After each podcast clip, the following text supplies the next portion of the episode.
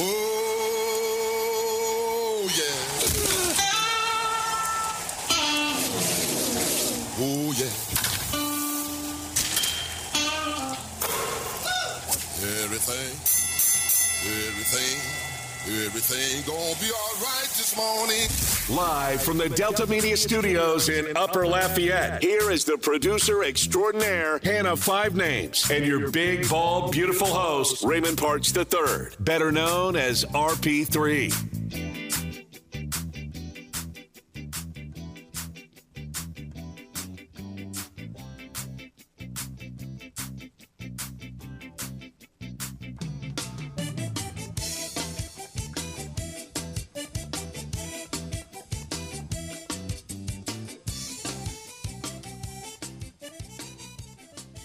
Bit of uplifting news coming out of the NFL yesterday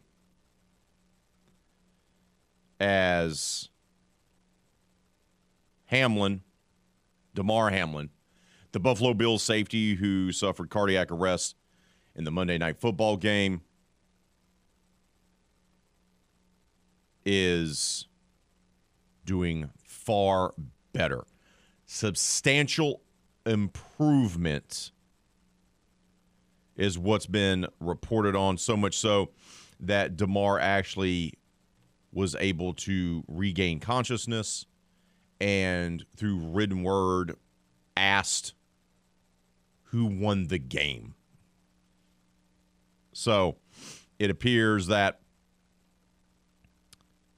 Hamlin is on his slow road to recovery as he's regained consciousness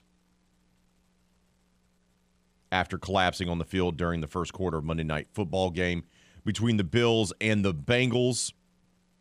And he has spent the majority of this week in critical care in a Cincinnati area hospital. But it looks like he's doing better. He's on the mend. Also, the good news is that his mom reached out to Tee Higgins, the Cincinnati Bengals wide receiver who was part of the collision that caused the freak accident and caused Hamlin to have the cardiac arrest. And for the teams involved, getting this jolt of positive news a few days before they have to play their regular season finale is exactly what they needed. Because now everyone involved can take a deep breath and relax a little bit. They can take a deep breath and go, okay, they can now exhale a little bit and possibly start turning their attention back to just playing football. Good morning. Welcome to RP3 and Company. I'm your host, the big, bald, and beautiful one, Raymond Parks III, fully energized, great night of sleep. I'm joined by the producer extraordinaire, Miss Hannah Five Names. We got a good show lined up for you today. We're going to touch on a, a slew of different topics. Raging Cajuns men's basketball getting a much needed win in conference play last night at the Cajun Dome. The McNeese men honoring Joe Dumars on Joe Dumars Day by getting a win over Northwestern State. We'll dive into those games for you. We'll also look ahead to Saints Panthers with hearing from New Orleans Saints players and coaches. And we got two guests for you on this Friday edition of RP3 and Company. Connor O'Gara, our friend from Saturday Down South, is going to join us at straight up 8 o'clock to help preview the national championship game on Monday night between TCU and Georgia. Going to break it down. Who does he got? Who does he like? That'll be coming up at 8 o'clock. And 8.30 today, the Big Easy Blitz. TJ Jones from the State of the Saints podcast will hop on with us as we preview Saints Panthers, the final game of the 2022 season for the black and gold. So we got two guests on the back end of today's show. Of course, that means plenty of time for you to give us a holler. Call the hotline 337 706 0111. That's 337 706 0111. on the same day that we find out the tremendous news about Damar Hamlin regaining consciousness, communicating with family members and doctors, which is going to help ease everyone that has been involved in the terrible situation that took place Monday night between the Bills and the Bengals. But we also find out, or at least get a little bit more of a clue on what the NFL is going to do about this situation. Because now that we know Damar Hamlin is okay, or is going to be okay, how is the NFL going to handle this game that was played between two teams vying for either be the one seed, two seed, or three seed in the AFC playoffs? Once again, this is week 18. No more weeks of regular season play. It's all now. So, what has the NFL come up with? Well, we do know for a fact that they will not resume the Bills Bengals game amid Hamlin's continued recovery. It has been scrapped. So, what does that mean for playoff seeding? What does that mean for home field advantage? Well, they're going to vote on it. After doctors on Thursday said earlier that Hamlin has shown substantial improvement, including communicating, writing, and moving his hands and feet, though he remain though he can, is considered still critically ill, he is showing improvement. The NFL decides to announce that they're canceling the game, and they cited three key factors. The outcome would have no bearing on which teams qualified for the postseason, as the teams involved had already qualified for the postseason. Right? So, no need to play a game with two playoff teams, obviously, that are already in the postseason. Playing the game would have altered the playoff schedule for the remaining teams. And thirdly, not playing the game would allow all clubs to know the postseason possibilities before the start of week 18. This is how it's going to break down. Buffalo, 12 and 3, entered week 17 tied with the Kansas City Chiefs, who are now 13 and 3 for the best record in the AFC, but held the head to head tiebreaker against Kansas City. Cincinnati, 11 and 4, trailed both teams by one game, but would have held a three way tiebreaker with a win over the Bills. With the official cancellation now, the Bengals are AFC North champions. That's done. And they beat the Chiefs in week 13 in a rematch of last year's AFC championship game. Because of the canceled game, the league's owners, that includes New Orleans Saints owner Gayle Benson, will vote today, Friday. With 24 of 32 votes needed for a three fourths majority to approve scenarios that have already been put forth by the competition committee on Thursday,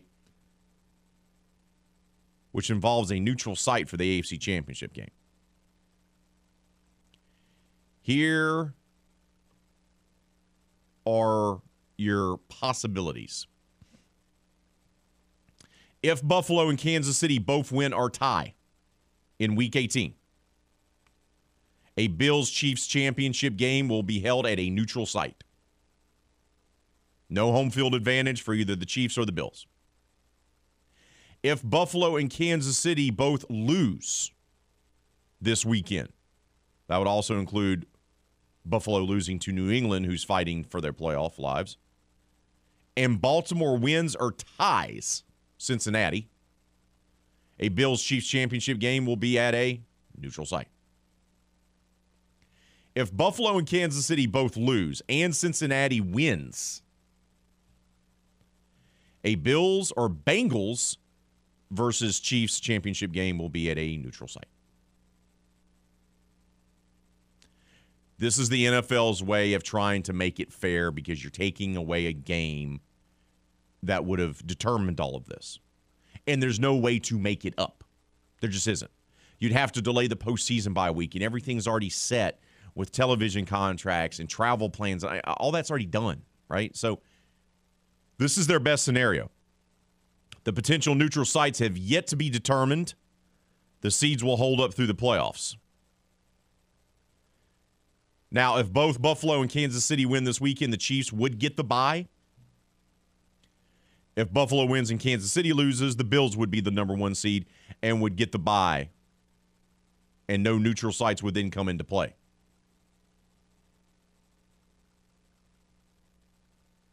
It's a lot of going on. Or as he said in a statement, Roger Goodell recognizes that there's no perfect solution. Someone's not going to be happy with it. But you had to do something. And the only thing that you can control is the games in front of you. Right, Kansas City wins. They know, hey, we'll get the one seed. We'll have home field until the championship game in these scenarios, more than likely, an AFC championship game between the Chiefs, Bills, and Bengals is going to be held at a neutral site. That's what it more than likely is going to have to happen. Now, is that fair to those teams? Is it going to be fair to Buffalo to not be able to host an AFC championship game in the frigid conditions there in Orchard Park with Bills Mafia coming out in full force? Yeah, it kind of sucks. Is it going to be a disadvantage for Kansas City? Not to have one of the loudest places in the NFL rocking for an AFC championship game at Arrowhead Stadium? Yeah. There's no perfect solution here. But credit the NFL for coming up with different scenarios. They're going to vote on them today. And that way teams understand and exactly know what's in front of them. Once again, Bengals already won the North now. Ravens clinched a playoff berth, so they're just doing that for seeding purposes. Cincinnati probably would they love to have the number one overall seed? Yes, but they're going to need Kansas City to lose and Buffalo to lose. Lots of different scenarios to happen there. They're coming off the Monday night game, which gets canceled, and it's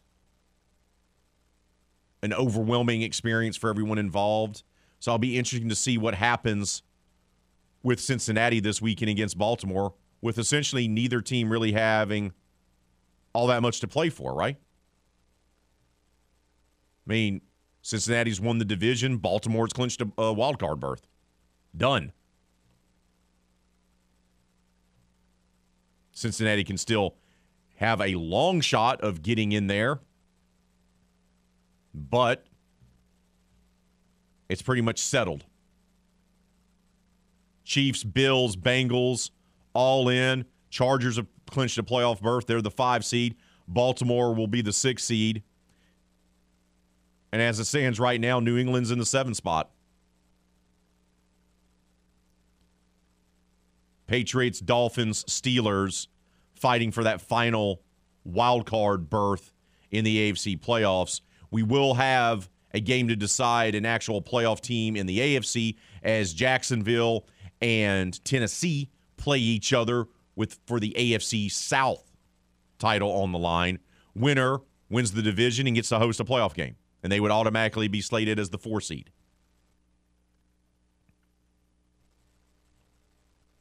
in the NFC, still going to have an interesting circumstances as well. On that side, we know Philly, San Francisco, Minnesota, Tampa Bay, Dallas, New York, they're all in. Philly and Dallas still have to figure out who's going to be the NFC East champion. 49ers are the division champs, Minnesota division champs. Tampa division champs. Giants have already clinched a wild card berth. Seattle currently is at number seven. They hold the tiebreaker over Detroit based on the head to head win percentage. But Seattle, even with a win against the Los Angeles Rams this weekend, that would improve them to 9 and 8 does not mean that they would get the final playoff spot because Green Bay, if they beat Detroit, they would take it. So Seattle needs to win and then hope Detroit beats Green Bay. And Detroit needs Seattle to lose and then they need to beat Green Bay to get the final playoff spot. By the way, you can listen to the Lions Packers game Sunday night right here on the game with a playoff berth more than likely on the line. So, still plenty to figure out. There's going to be some voting done today, but the NFL is putting forth a plan to try to make the best of this situation. They're not going to extend the regular season to try to sneak the game in. They're not going to change their playoff schedule. Really, there could be the possibility of having a neutral site AFC championship game if the Chiefs and Bills are playing in it. That's what it basically boils down to. We got to take a timeout. When we return here on RP3 and Company on this slightly chilly Friday, January 6th edition of our show, Raging Cajuns men's basketball team, boy, they needed a win. Had, had started off conference play in the Sun Belt 0 2. They got the win last night inside the Cajun Dome against Southern Miss. We'll talk about that next, right here on the game, Southwest Louisiana Sports Station, and your home for the LSU Tigers and the World Series champion Houston Astros. Tune in every weekday at 8:15 a.m. and 3:15 p.m. for the LSU Sports Update, presented by Tibbs Trailers here on the game. 1037 Lafayette and 1041 Lake Charles, Southwest Louisiana's sports station.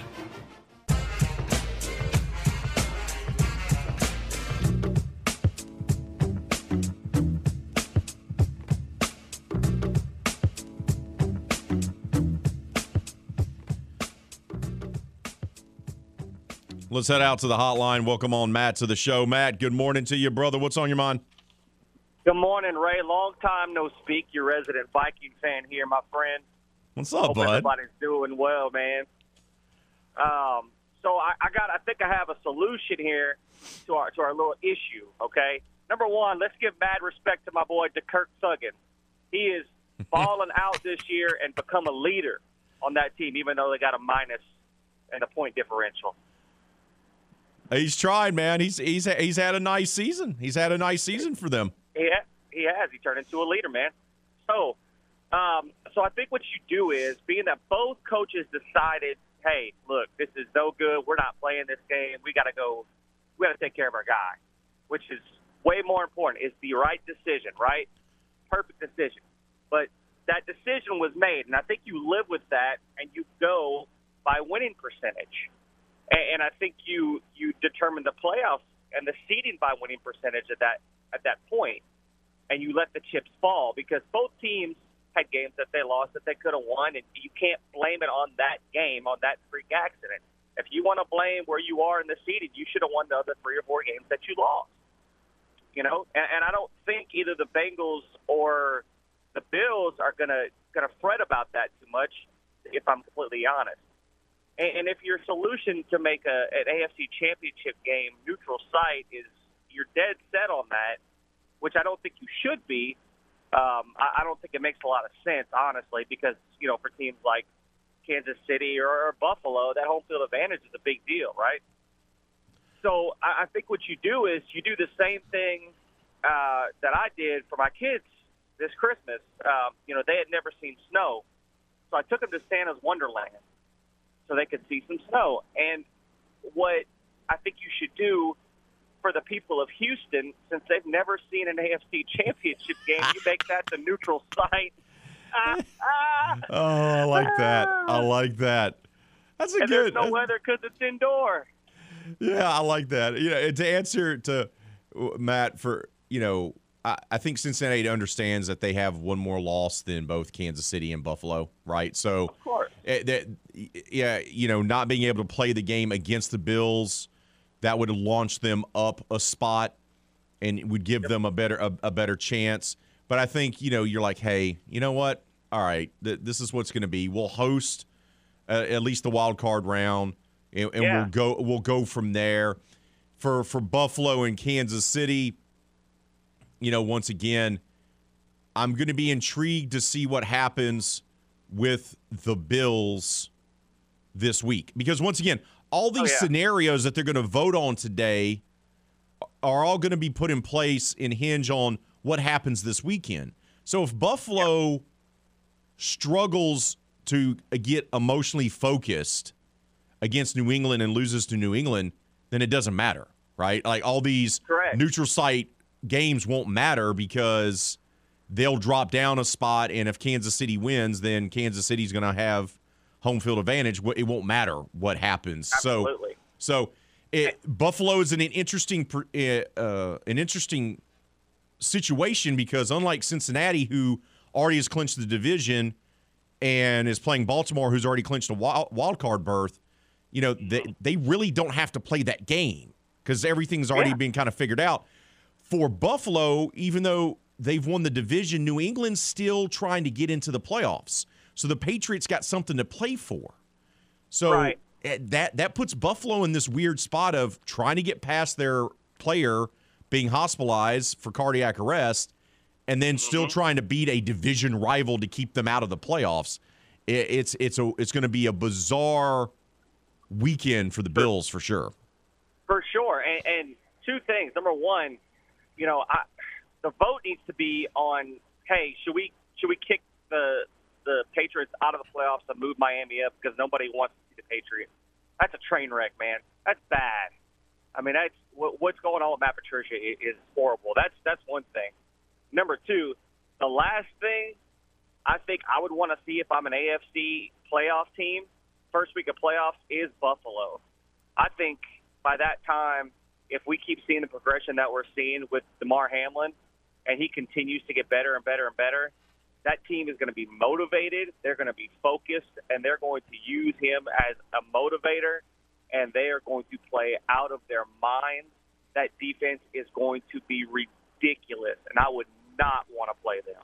and they feel they do kind of feel like a team of destiny, so to speak, right? Because Yep. they also had the blizzard to deal with, where they Yep. had to be they had to leave their homes to deal with that, and had to play away from Orchard Park uh, for a game. So it kind of Yeah. feels that way about Buffalo. You're right, brother. But once again, Yep. the biggest thing is they have to get over the mental hurdle of what happened on Monday.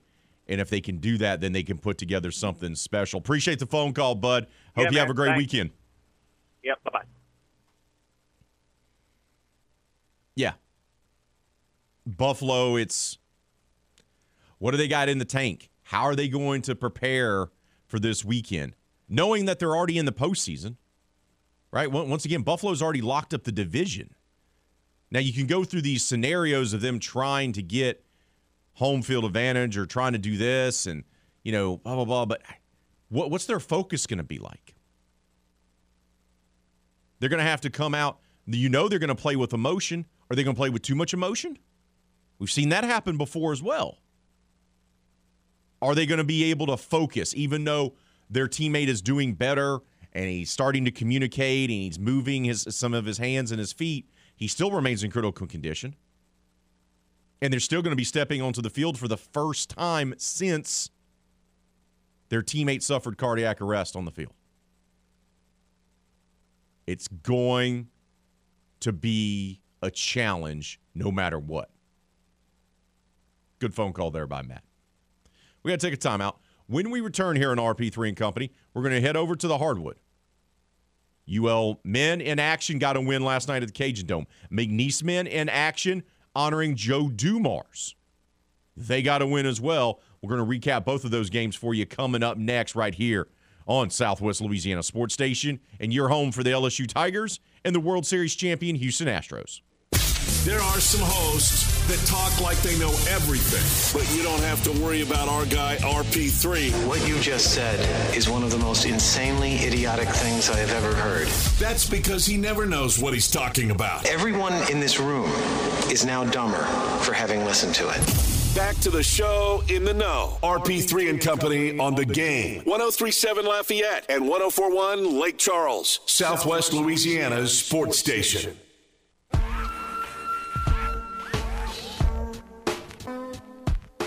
Yeah, for sure, because it's tonight, so you know, it's the next game. But no, I, I, I think you're right. It's conference home opener. I thought we played really well against Sanford too, just two games ago at home, right? And so, uh, really proud of the effort tonight. I thought our defense was outstanding early and held them to seven field goals in the first half. And you know, Crowley got in 30. He was Player of the Week, and I thought Kentrell Garnett did a nice job on him. Uh, and then Haas, Greg Williams out there guarding Haas. You saw how big that, that kid is, and uh, he's a load. He played what 38 minutes tonight and had maybe nine points and three rebounds. So I thought we did a fantastic job on him. We knew Pinckney was capable. He had a good night, uh, but really proud of our defense from start to finish, and which which makes it a, a really good win for us. Joe and Jalen both probably didn't stat great, but they, they both had big plays in the game and played well. And this game had a little different flow to it. You know, we, we couldn't get the ball to Jordan. We were trying, uh, and they were pressing the whole game. We were able to score some off their press. Uh, and then Kobe, same thing in the first half. We looked to play him in the second half. We had a group out there was playing well defensively, and uh, just didn't didn't think that we needed him in that situation. But the next one will be totally different. So you may have two other guys coming in here next. Louisiana Raging Cajuns men's basketball coach Bob Marlin talking to the media last night following a 75 to 61 win over Southern Miss. After starting off Sun Belt Conference play 0 2, they get their first win to try to get things back on track. Kentrell Garnett scored a career high 20 points in the game as he went 7 to 10 shooting, including 6 of 8 from three point range. And look,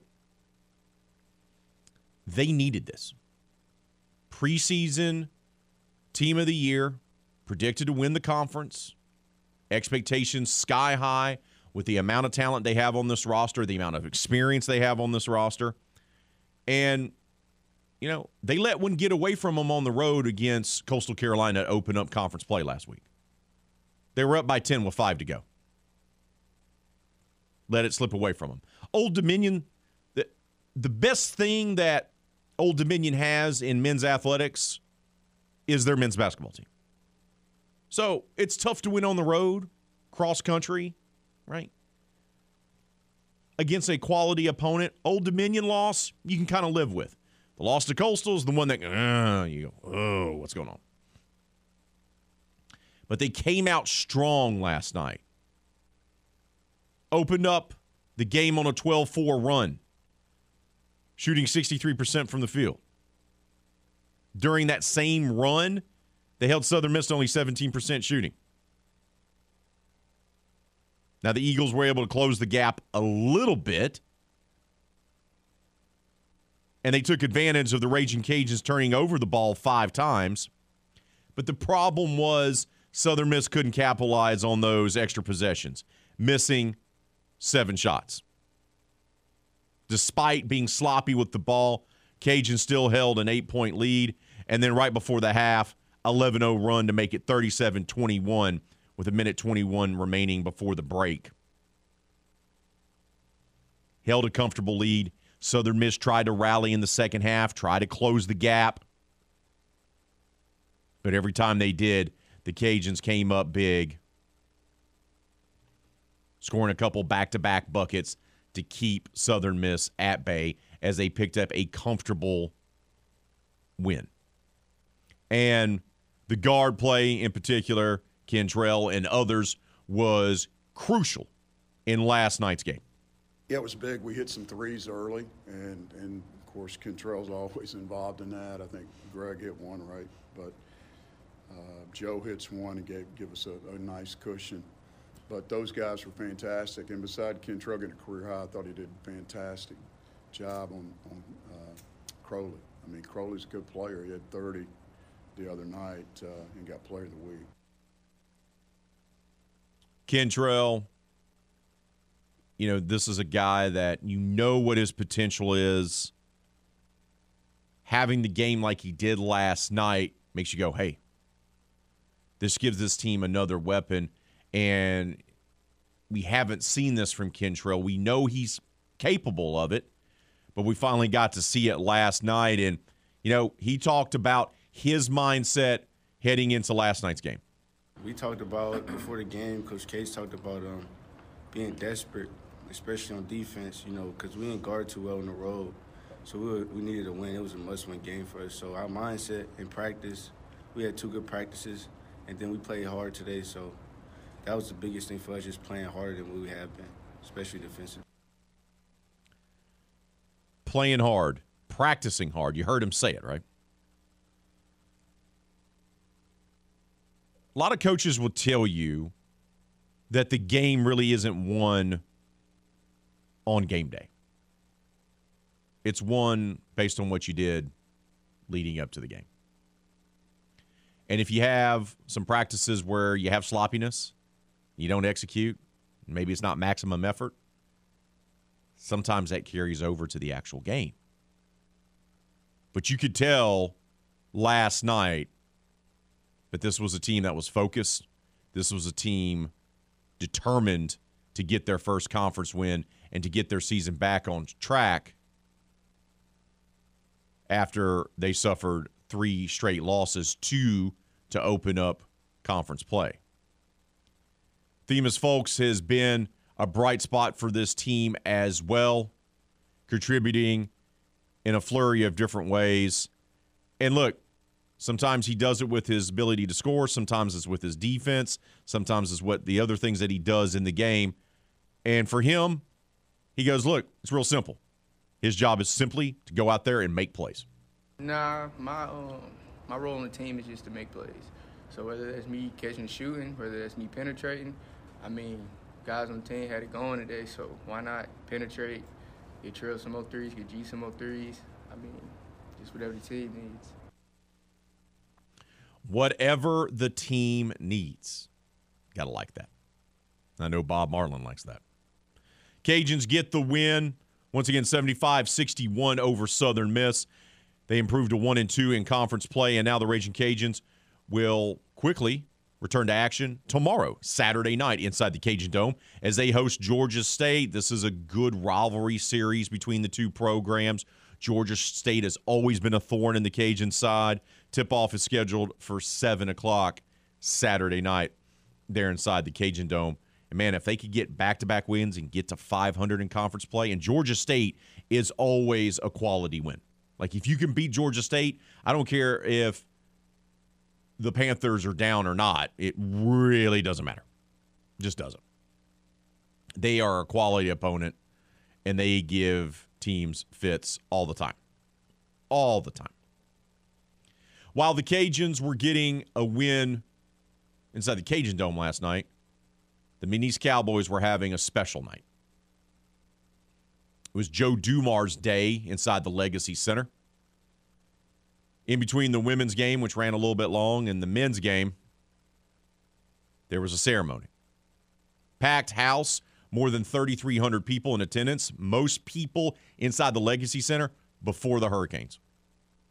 It's been that long since that many people were inside that building. They all came out for Joe.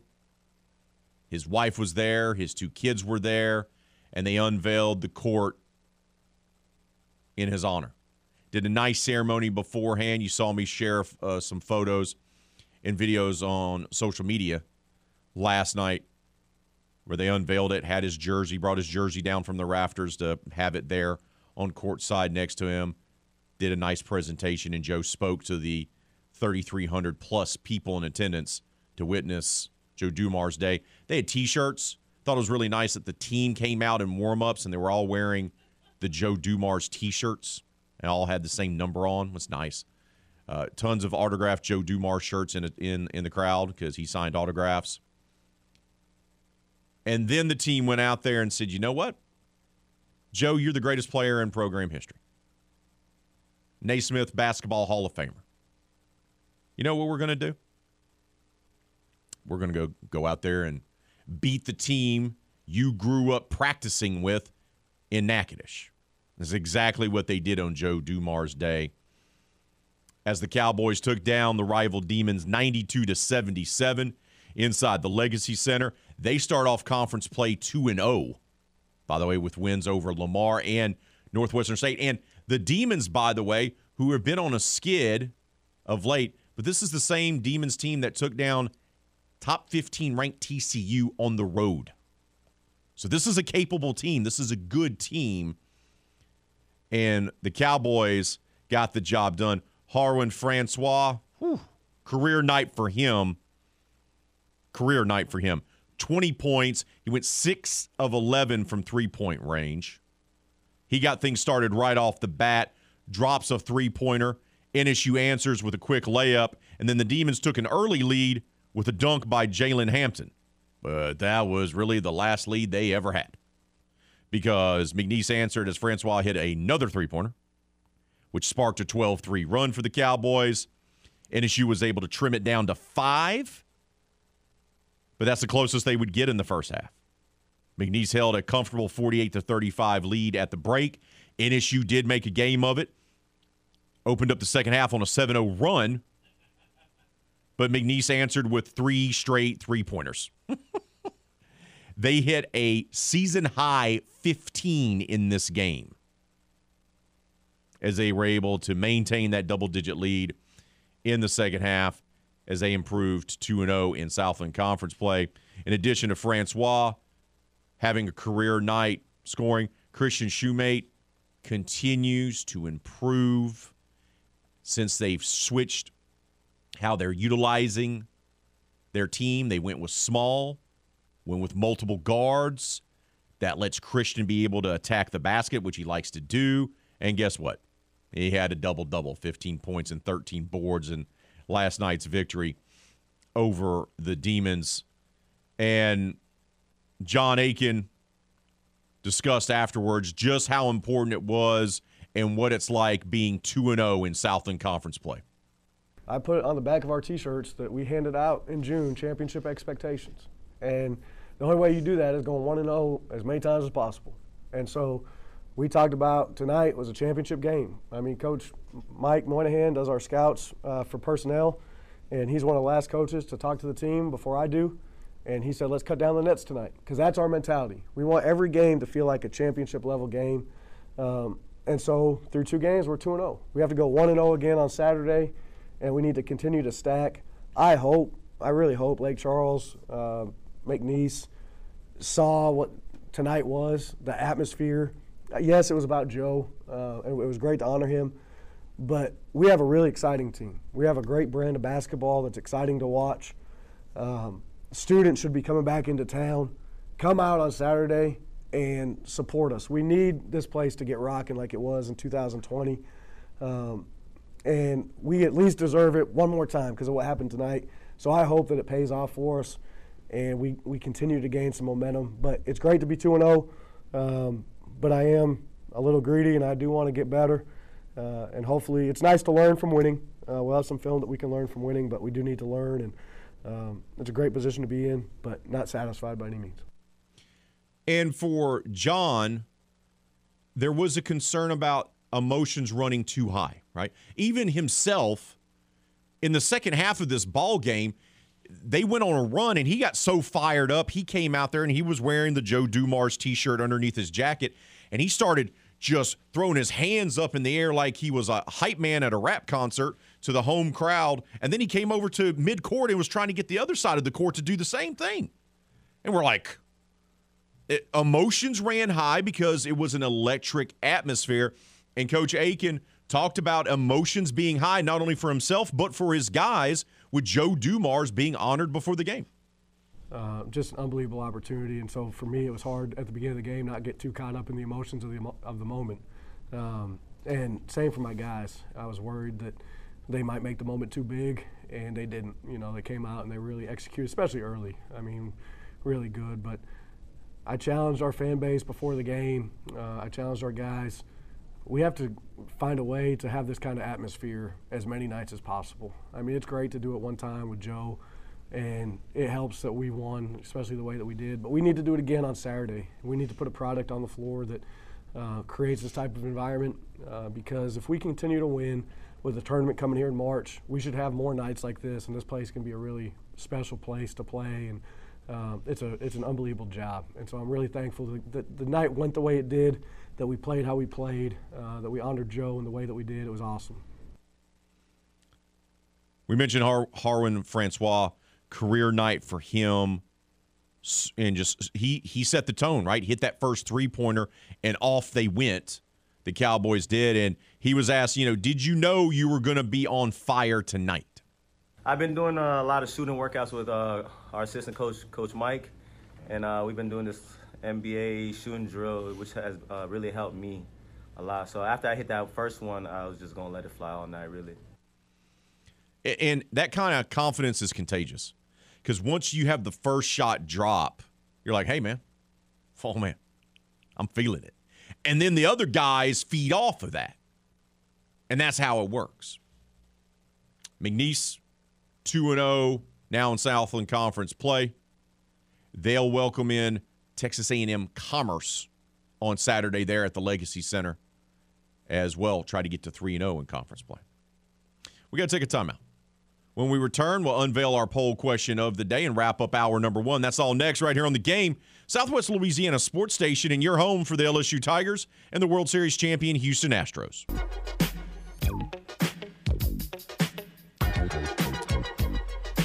Poll question of the day on this Friday, January 6th, here on RP3 and Company. We ask you, does it matter to you if the Saints beat the Panthers in the finale on Sunday. They're not making the playoffs.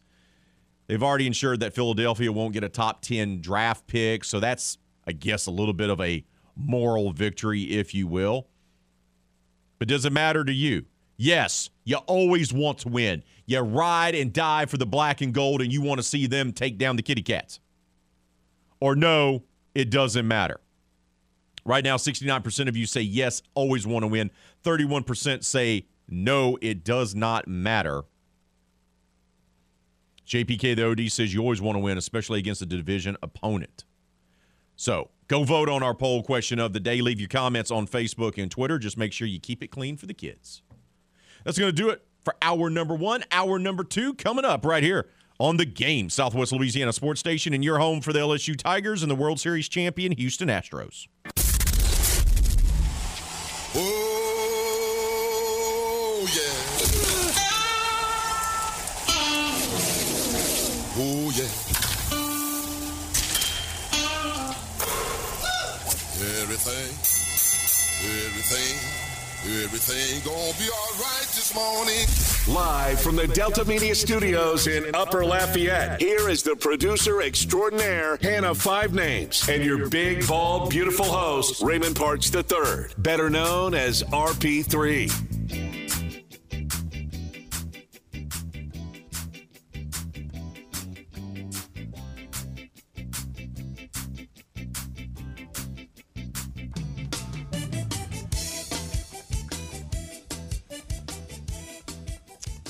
Positive update on Damar Hamlin as we find out yesterday that the Buffalo Bills safety, who has been hospitalized since being taken off the field via an ambulance after suffering cardiac arrest during Monday night football game between the Bills and the Bengals, woke up and communicated a little bit, was able to write something, asked if his team had won the game. That was one of the first things on his mind. Also was able to move hands and toes a little bit. So still in critical condition, but definitely positive signs in his recovery from what occurred on Monday night. While that is positive news, the NFL also unveiled what its plans are going to be to resolve the issue of not having that game played. It is not going to be played. They're not going to extend the regular season. They're not going to try to squeeze this game in. It is simply not going to be played. What that does do is creates some interesting playoff scenarios. With the Bills Bengals game not being played, will not resume as Damar Hamlin continues to recover. The NFL is going to vote on a few different scenarios. And this is how this is going to boil down once again. Because of the canceled game, the league's owners will vote today, Friday, and they'll need 24 of the 32 voters, uh, owners rather, needed for a three fourths majority vote to approve on scenarios that are already approved by the competition committee yesterday, which essentially involves a neutral site for the AFC Championship game. These are, of course, dependent on what occurs this weekend. So if Buffalo loses to New England and Kansas City wins, there's going to be no need for a neutral site AFC Championship game. If Kansas City gets to the AFC Championship game, right? So there's a lot of different scenarios. But this weekend, one of the more bigger games, one of the more important games, is New England versus Buffalo. Patriots are trying to get into the postseason. Buffalo is already clinched. So they're going to vote. If Buffalo and Kansas City both win or tie this weekend,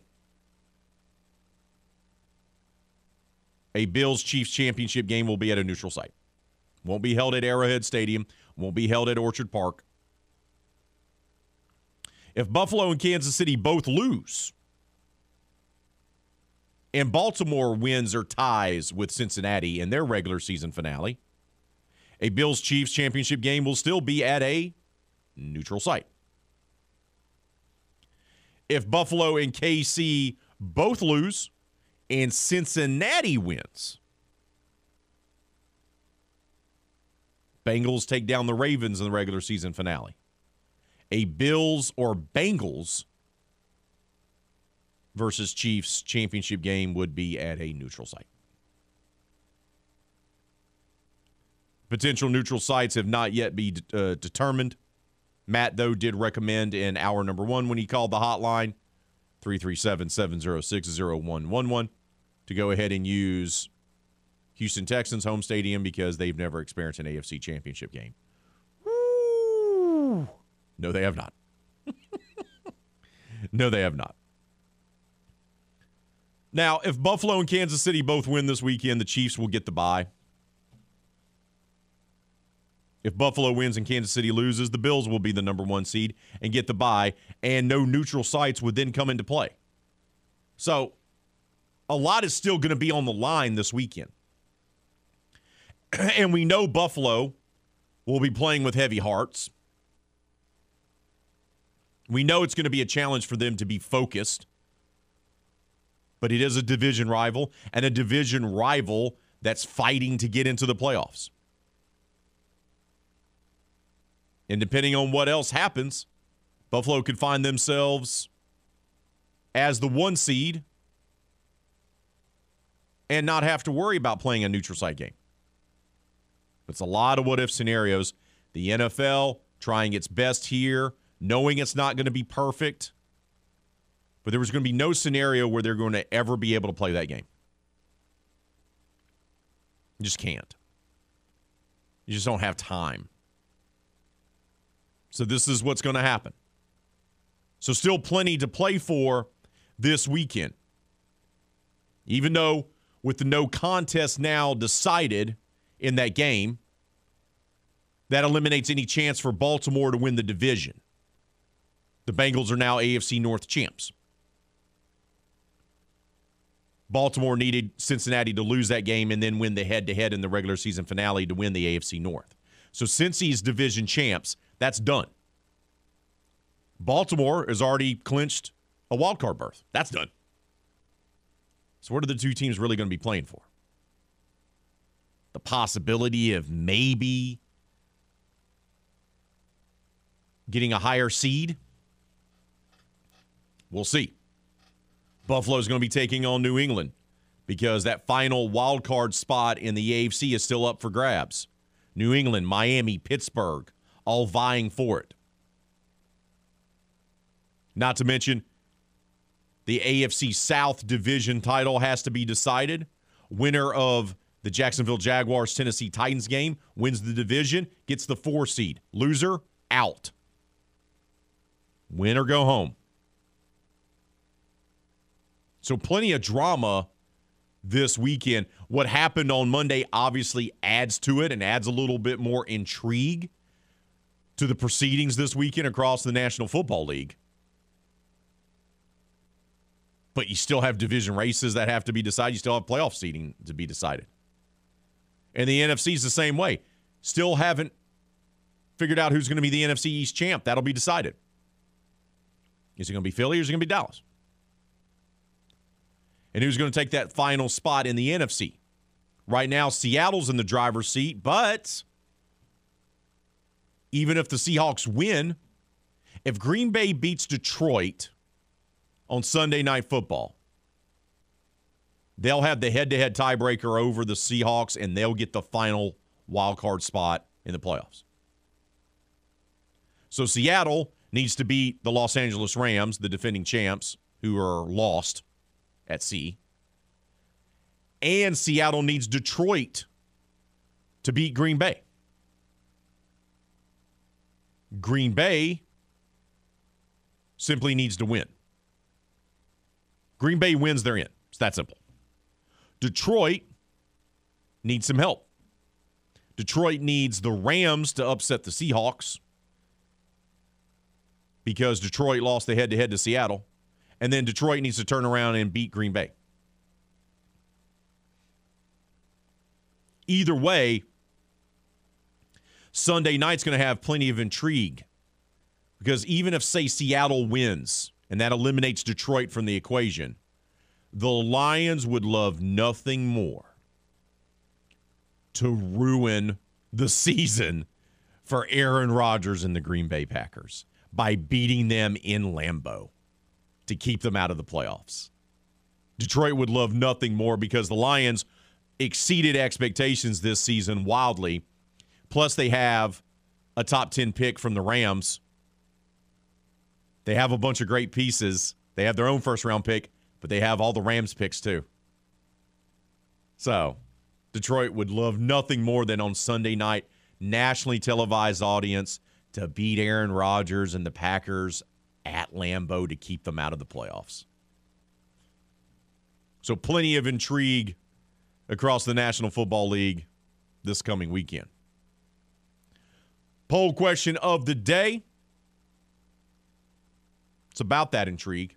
Saints eliminated, not making the playoffs, but they will be taking on the Carolina Panthers, a team they lost to earlier in the season, a team that's fired their head coach, traded away their best offensive player, traded away their best wide receiver, has Sam Darnold playing quarterback. Saints would like to end the season with four straight wins, build some momentum for the offseason, and even up the season series against the Panthers, a rival. So we asked you, even though the playoffs aren't on the line, does it matter to you if the Saints beat the Panthers in the finale? 65% of you say yes, always want to win. 35% of you say no, it doesn't matter. Let's get to some early comments this morning. Ton on Twitter says, Yes, I don't care if you're oh whatever, you want to win. Salty Steve says, The NFL isn't going to flex the game, lol. no, they're not flexing the game. Darren, number one Raging Cajun fan of RP3 and Company, just shared the simple gif of The Rock saying, It doesn't matter what you think. I know a lot of people check out on their team once they're eliminated. Right? Oh, we're not making the postseason. I don't care. I always want my team to win. Always. I want my commanders to win this weekend. They missed out on the playoffs. Terrible quarterback play, terrible management. I'm upset with my team. I still want my team to win. Doesn't matter if they didn't make the playoffs. Still want my team to win. In college, if my team doesn't make the playoff or doesn't make a marquee bowl game, I still want my team to win the bowl game. It's always puzzled me the quote unquote fan who checks out on his team because they didn't make the postseason. You know what I say to you? You're, eh, you're probably not really a fan. You ride with your team during the good times and you ride with them through the bad times and you always cheer them on and you always try to help them win a game. Those are the rules. Those are the rules. You want to be considered a real diehard fan? You roll with that team no matter what. You're like Darren, who went up to the Independence Bowl and froze his took us off and watched his team lose, but he was there and he wanted his team to win. It didn't matter that it was the Independence Bowl. He wanted his team to win, right? That's what it's all about, man. So those numbers should be higher. 35% of you say it doesn't matter. Who are these people? I mean, my, my team is not doing great. They aren't, aren't they aren't you know the greatest. They'd be mad a lot of the season to the point that I got jerky for how mad I was. But I still want them to win. Because a win is a win. You still want the team to win, especially against a division rival. Oh yeah. Especially against a division rival. You 100%. want them to win, yes. Say yes, Say yes. Go vote yes. please. Oh, she's asked nicely now. There we go. We got to take a timeout. We'll take your phone calls. Game hotlines open. No guests this hour. So if you want to chop it up with us, feel free to give us a call. Hotline 337 706 0111. That's 337 706 0111. If you're lucky, Hannah will practice some dance moves for you while you wait on the phone. You're listening to the game, Southwest Louisiana Sports Station, and you're home for the LSU Tigers and the World Series champion Houston Astros. RP3 is known across Acadiana as a master of the English language. You look at all the guys that they got. Clinton Anukoraru, oof, and I don't know how to pronounce this young man's name. TJ Falola. More like a master of broken English, that is. They also added an inside linebacker, Casey Wasawi. These names are killing me, man. I even practiced last night. Me fail English? That's impossible. Now back to that silky smooth delivery of RP3 and Company on the game. 1037 Lafayette and 1041 Lake Charles, Southwest Louisiana's sports station.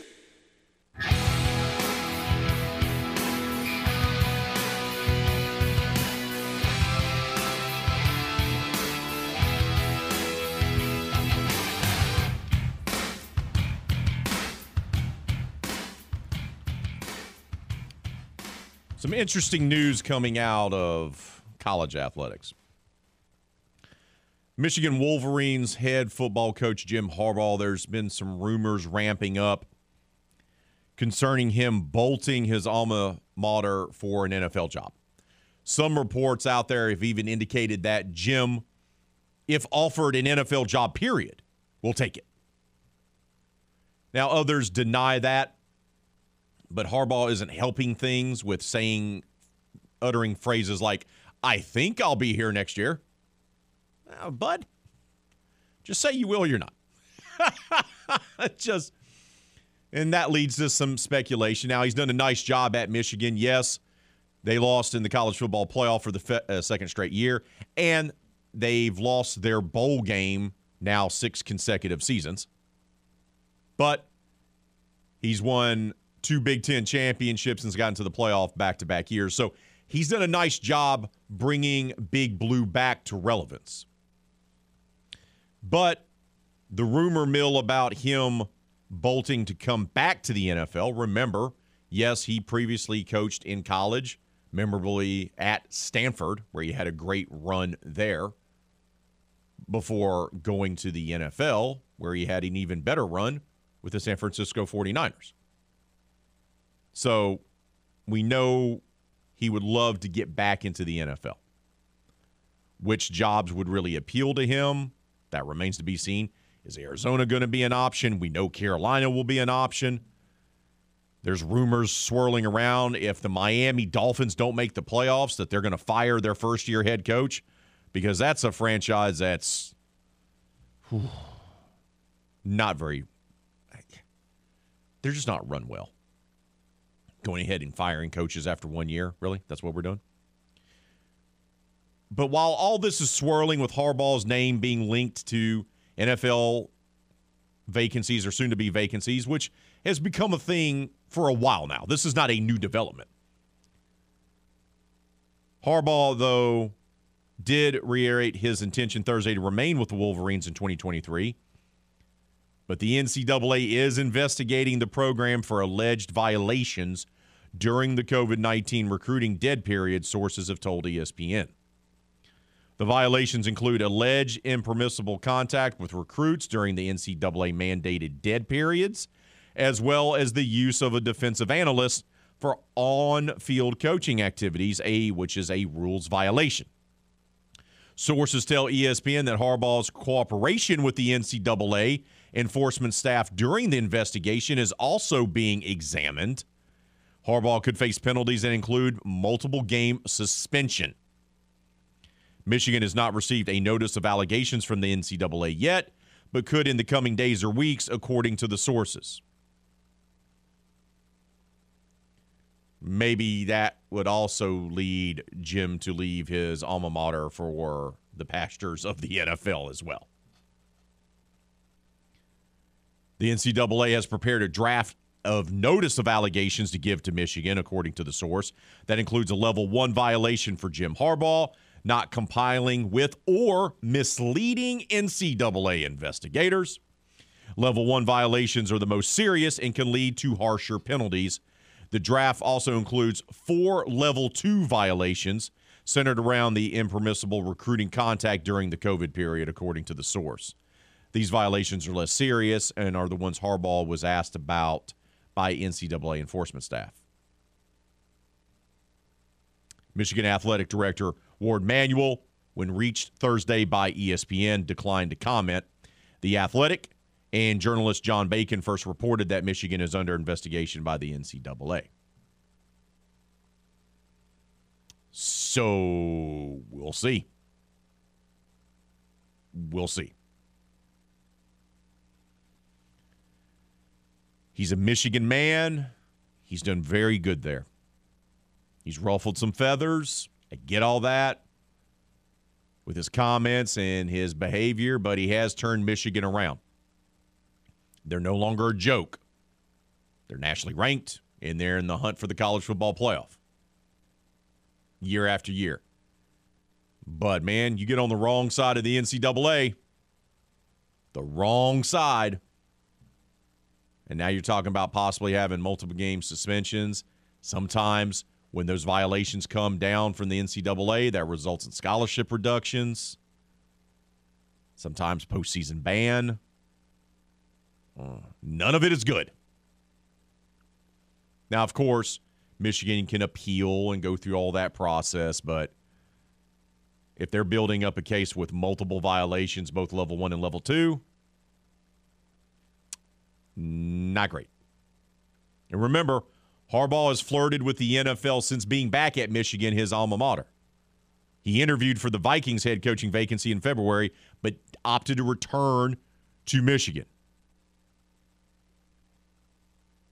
At that time, he told the Detroit Free Press that he informed Manuel that his NFL pursuit was, quote, a one time thing, end quote, and would not be a recurring theme every year.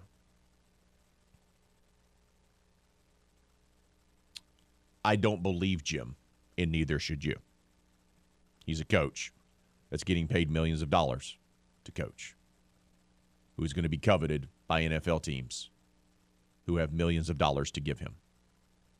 Just always like to point that out. Money always talks.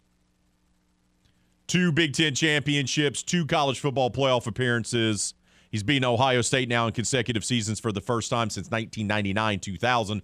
That's when Lloyd Carr was there. That's before Michigan ran him off. And then the next decade was not great. Harbaugh 74 and 25 at Michigan. He's a good coach a really good coach. Probably top five top 10 coach in college football, and he is going to be coveted because don't forget, he led the 49ers from 2011 to 2014, winning 44 games and going to three consecutive NFC championship games. Oh, and also went to a Super Bowl.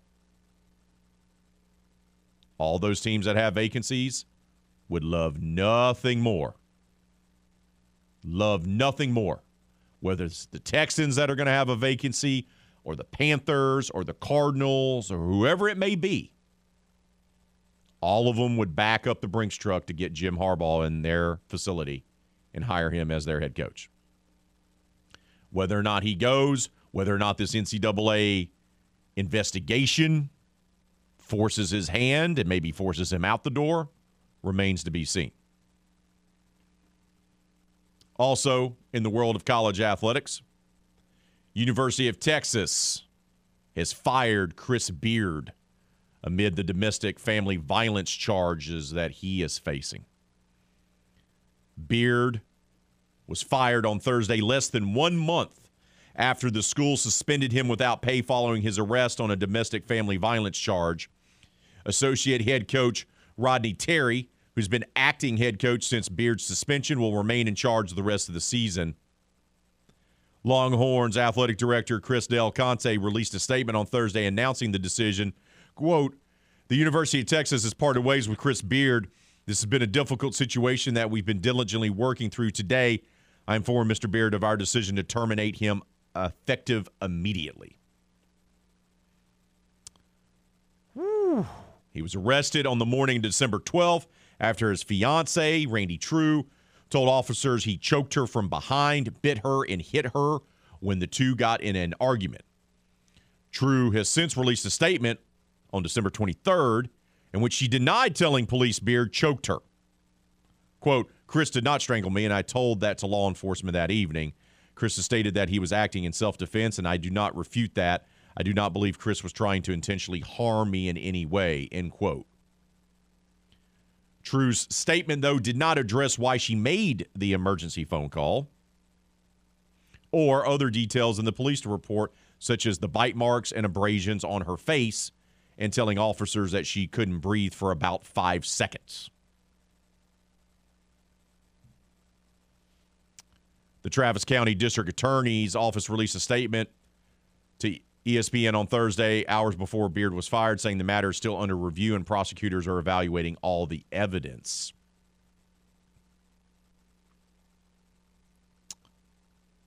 This day and age, those are very, very serious and damning allegations and something to be arrested for.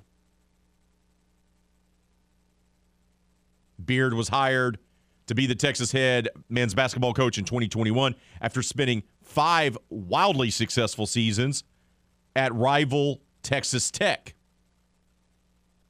In his lone full season in Austin, Beard led the Longhorns to a 22 and 12 record before losing in the second round of the NCAA tournament. Texas was off to a 7 and 1 start before Beard's arrest. And now he is fired. It was in the second season of a fully guaranteed seven year contract. We got to take a timeout.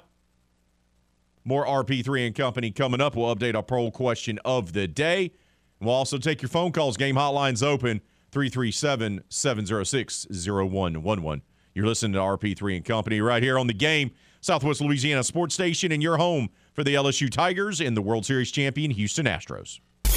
There are two types of sports reporters those who are respected for their ability at building relationships with coaches and players. And here's our game plan. Then there are those whose method of reporting is getting hammered with a college football team at Pat O's.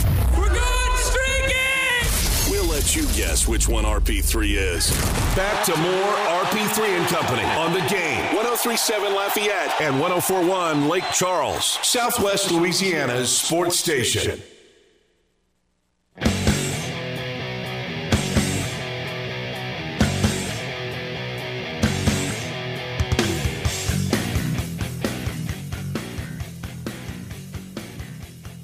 Lafayette Marble and Granite offers the largest selection of granite quartz and marble in Acadiana. And let me tell you, they appreciate the opportunity to earn your business. They earned mine. Wife and I were looking at doing our master bath remodel.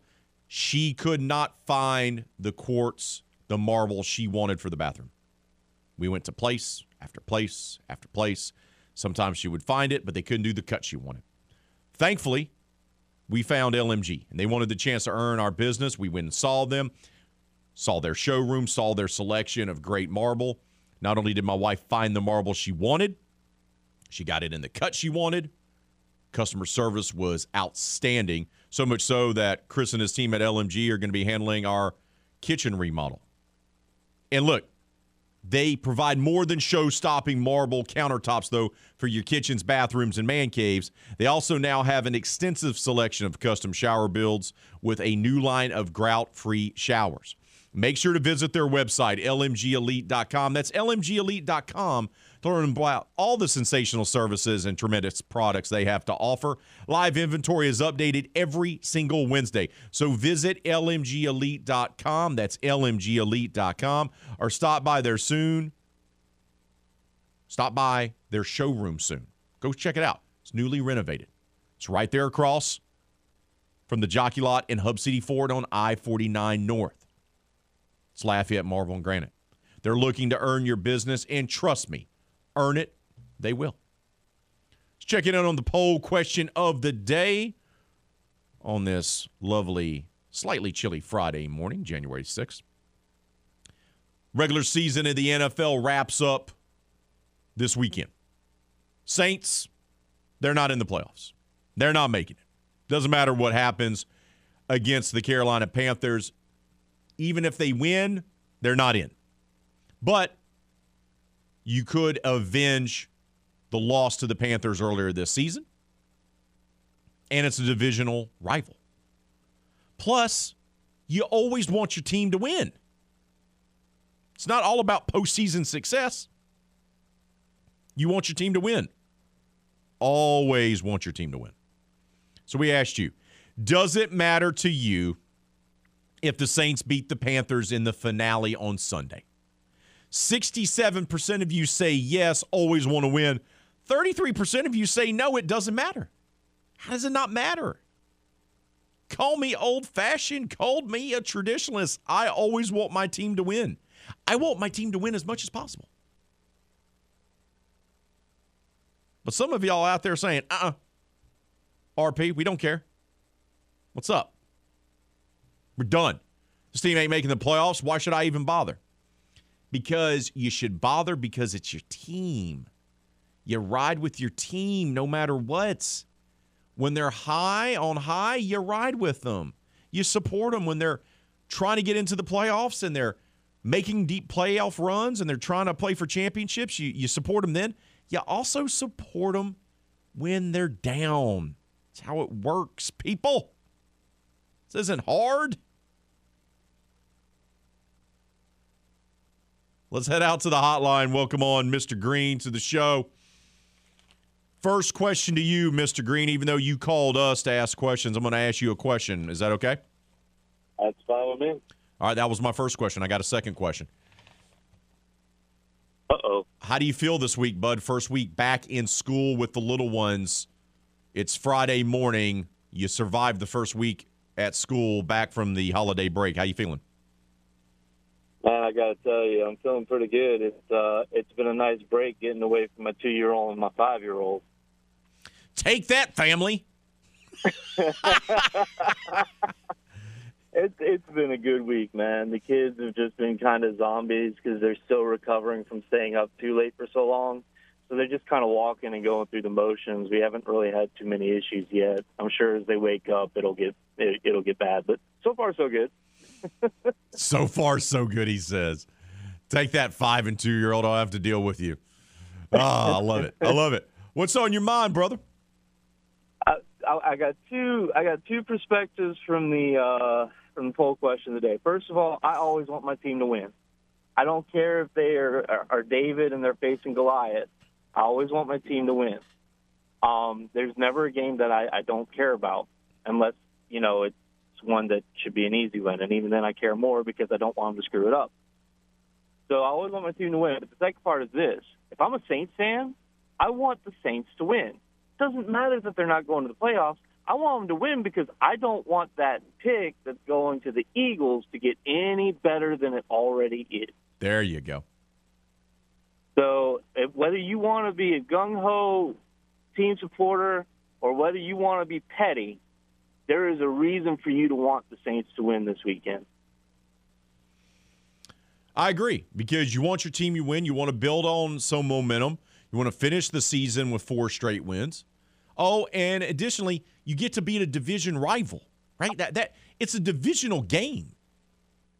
Like I would love nothing more this weekend. I'm going to be hoping that my commanders rise to the occasion and just make the Dallas Cowboys look bad. Will it happen? Probably not. Dallas is the far better team. All right. My, my team's 7 8 and 1. And they have a head coach that doesn't understand playoff scenarios, and they have an owner who's the, a, a terrible human being. But I still want my team to win. I still would want them to win, especially against a division rival. I just don't understand why you wouldn't want to do that. Just it perplexes me, Mr. Green. It perplexes me. I agree, and I, I'll be honest. I want your team to beat the Dallas Cowboys too. I think most of America does. well, we'll we'll we'll try we'll we'll try our best. I'll make sure to shoot a memo up to Riverboat Ron and say, "Hey, do you think you can have competent quarterback play for I don't know three quarters? Try to make uh, it happen." You are asking a lot. Yeah, I'm asking a lot. I know. I know. Uh, JV, appreciate the phone call, brother. Enjoy your day. Enjoy your weekend, bud, with the family. Appreciate it, guys. Y'all have a great weekend as well. Talk to you later. Yeah, the Commanders. You know, remember on the air, I said I'm not going to allow myself to buy into the hope that this team was giving me because, you know, it looks like the, the NFL was forcing Daniel Snyder to sell the team, which get, brought me just immense joy. And then they started winning games, and I was like, hey, watch out. Commanders in the playoff hunt? Daniel Snyder's being forced to sell the team? Oh, look at that. That's what I'm talking about. And they went on that nice little run where they won six of seven. And they beat the likes of the Packers and they beat the Eagles. And I'm like, yes. And then came the tide of the Giants. And I was like, oh no. I just, I just, I just knew it. Just it, as soon as they tied the G-men, I was like, oh, here it goes. And people are like, oh no, no, they're they're still in the hunt. I was like, no, they're not. I know my team way too well. I know it way too well. I hate the owner, and I have a love-hate relationship with my team, but I know too well. Tie against the Giants, loss against the Giants, loss to the 49ers. Absolutely shellacked 24 to 10 to the woeful Cleveland Browns. Someone ate too much cake and now their belly's upset. Oh, just they can't figure out. They're, they're going to start Sam Howell, the former North Carolina quarterback. They're going to say, hey, you know what? The other two guys are mediocre at best. Let's throw a third QB out there. Let's see what he's got in the tank. Taking on a playoff team in the Dallas Cowboys in a division rivalry game. Why not? YOLO. Oh, just so many L's. so many L's. Get so close. And, and, and, my guy Darren understands my pain because he's a diehard Jets fan. And it was hope this year, too, that the Jets were going to push through. Remember? Oh, the yeah. Jets look like they're going to be a playoff team. And sure enough, the Jets do Jet things and say, no, no, no, no. You just thought that was going to happen. In fact, it's not because we've screwed up the quarterback position yet again. Just like the just like Washington does. It's a revolving door of mediocre quarterback play and hitching your wagon to guys that aren't capable of leading a franchise. The Jets, Sam Darnold. Then it was like we got to get rid of Sam Darnold. Let's get Zach Wilson. Now they now apparently they're going to try to cut or trade Zach Wilson this offseason.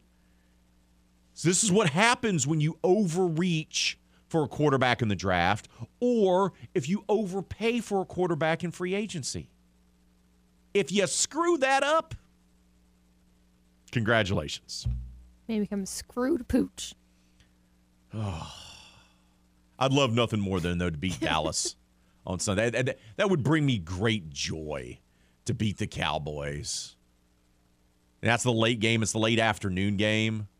So we'll know a little bit more about the, the, the playoff positioning and the jockeying. You know, will that game even matter for Dallas by that time? Because the way it boils down to if Philly wins its game against the Giants, they win. But the bad thing for Washington is that game goes on at the same time as the Dallas game. So Giants Eagles play at the same exact time as Washington Dallas. But the reports are is that the Giants may rest some of their starters because they're not going to improve their playoff positioning with a win. But it is a divisional game. Ugh. And the Cardinals and 49ers are playing on at the same time as well. So Dallas will be motivated. So I'd love nothing more, though, to beat the Cowboys. Do it. I dare you. If if my commanders slash Washington football team slash Redskins, if they beat Dallas on Sunday to wrap up the regular season with the win and just embarrass the Cowboys and hand them an L in the regular season finale and let Dallas go ahead and taste defeat early because you know it's going to happen in the playoffs. I will rock my Redskins gear on Monday on the show. Jersey and bomber jacket, leather bomber jacket. I will be rocked out in my Washington gear if my team can beat the Cowboys on Sunday. That's my promise. You gonna pinky swear after the break? I, I'll pinky swear right now. I'll come in one second. I'll pinky swear right now. If my beloved Redskins slash football team slash commanders actually beats Dallas on Sunday afternoon, I will rock all the Redskins gear I have. There it is. If you're watching on the simulcast, pinky promise has been made that I will, in fact, rock my Washington gear Monday morning right here on RP3 and Company. Should I go ahead and get it out of the closet? I have all my jerseys up there. Just make sure you have it somewhere. You no, no, I, I, know where all my my gear is. I have a love hate relationship with my team, but I know where my Fred Smoot and Chris Cooley and Sean Taylor, John Riggins jerseys are at. I have multiple. I also have my jacket. They're all in the same place with all my gear. I haven't had a chance to wear it and be proud. But if they beat Dallas on Sunday, I will roll in here a happy clam on Monday rocking my gear. Will we also take a picture and send it to Martin and, you know, Moses and possibly Yes. my old boss? Yes, 100%. Yes. All the Cowboy fans that I know. Yes, we will do all of that. All three of them. All of that will happen. all of that will happen. We got to take a timeout. We will come back. We'll update the poll question of the day and wrap up hour number two. That's all next, right here on the game. Southwest Louisiana Sports Station, and your home for the LSU Tigers and the World Series champion Houston Astros.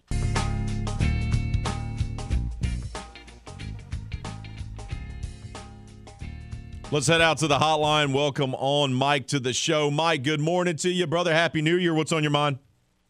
Happy New Year. Uh, there's only so much cowboy hate I can take before I got to call in and defend my team. I can respect give that. You, I want to give you respect a that. number, RP3. Give it to me, bud. I want you to I want you to take a guess at what Dak Prescott's record is against the Washington Redskins slash Commanders slash football team. I, I I would. I think it's really good, right? Nine and one. Yeah, yeah, yeah. He he dominates us. Nine. He is nine and one all time, and uh, Dak Prescott's playing Sunday. Now I don't know because of the format how long he's going to be playing. So there's an outside chance Washington could win if we pull our starters. But outside of that, No, that's not. Washington's going to get trounced. Yeah. See, that's why I'm not worried about having to pull out my dusty Redskins gear for Monday's show because I there's will, still. I will say this though. I do agree with you on one thing, and I, me and you are similar in age. Just like Herm Edwards says, you play to win the game. I don't care if it's irrelevant or not. You always play to win. Yes. So uh, uh, these, I, I would understand maybe a little more if you were in the running for the number one overall pick, maybe to get a quarterback. But you know, these Saints fans acting like it sounds like Boudin to me. You're not getting a first round pick, so you might as well enjoy the Carolina game and hope you win. Exactly. It has no bearing on the draft except for the Eagles. There you go, brother. Appreciate the phone call, thanks, bud. Thanks, thanks a lot. Hey, and one other thing. You know how I knew you were a Washington fan? How so, bud? There's only two fan bases that pinky swear: Saints and Commanders. Later. Oh, bravo, bravo. Um, I'm here for it. I'm here for it. That's going to do it for hour number two. Hour number three, we're going to kick it off with Connor O'Gara of Saturday Down South. We're going to preview the national championship game between TCU and UGA. That's what we'll do next, right here on the game, Southwest Louisiana Sports Station, and your home for the LSU Tigers and the World Series champion Houston Astros.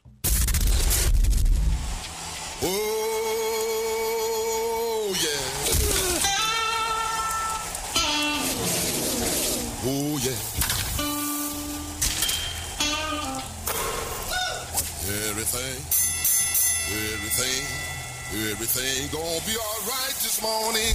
Live from the Delta Media Studios in Upper Lafayette, here is the producer extraordinaire, Hannah Five Names, and your big, bald, beautiful host, Raymond Parks III, better known as RP3.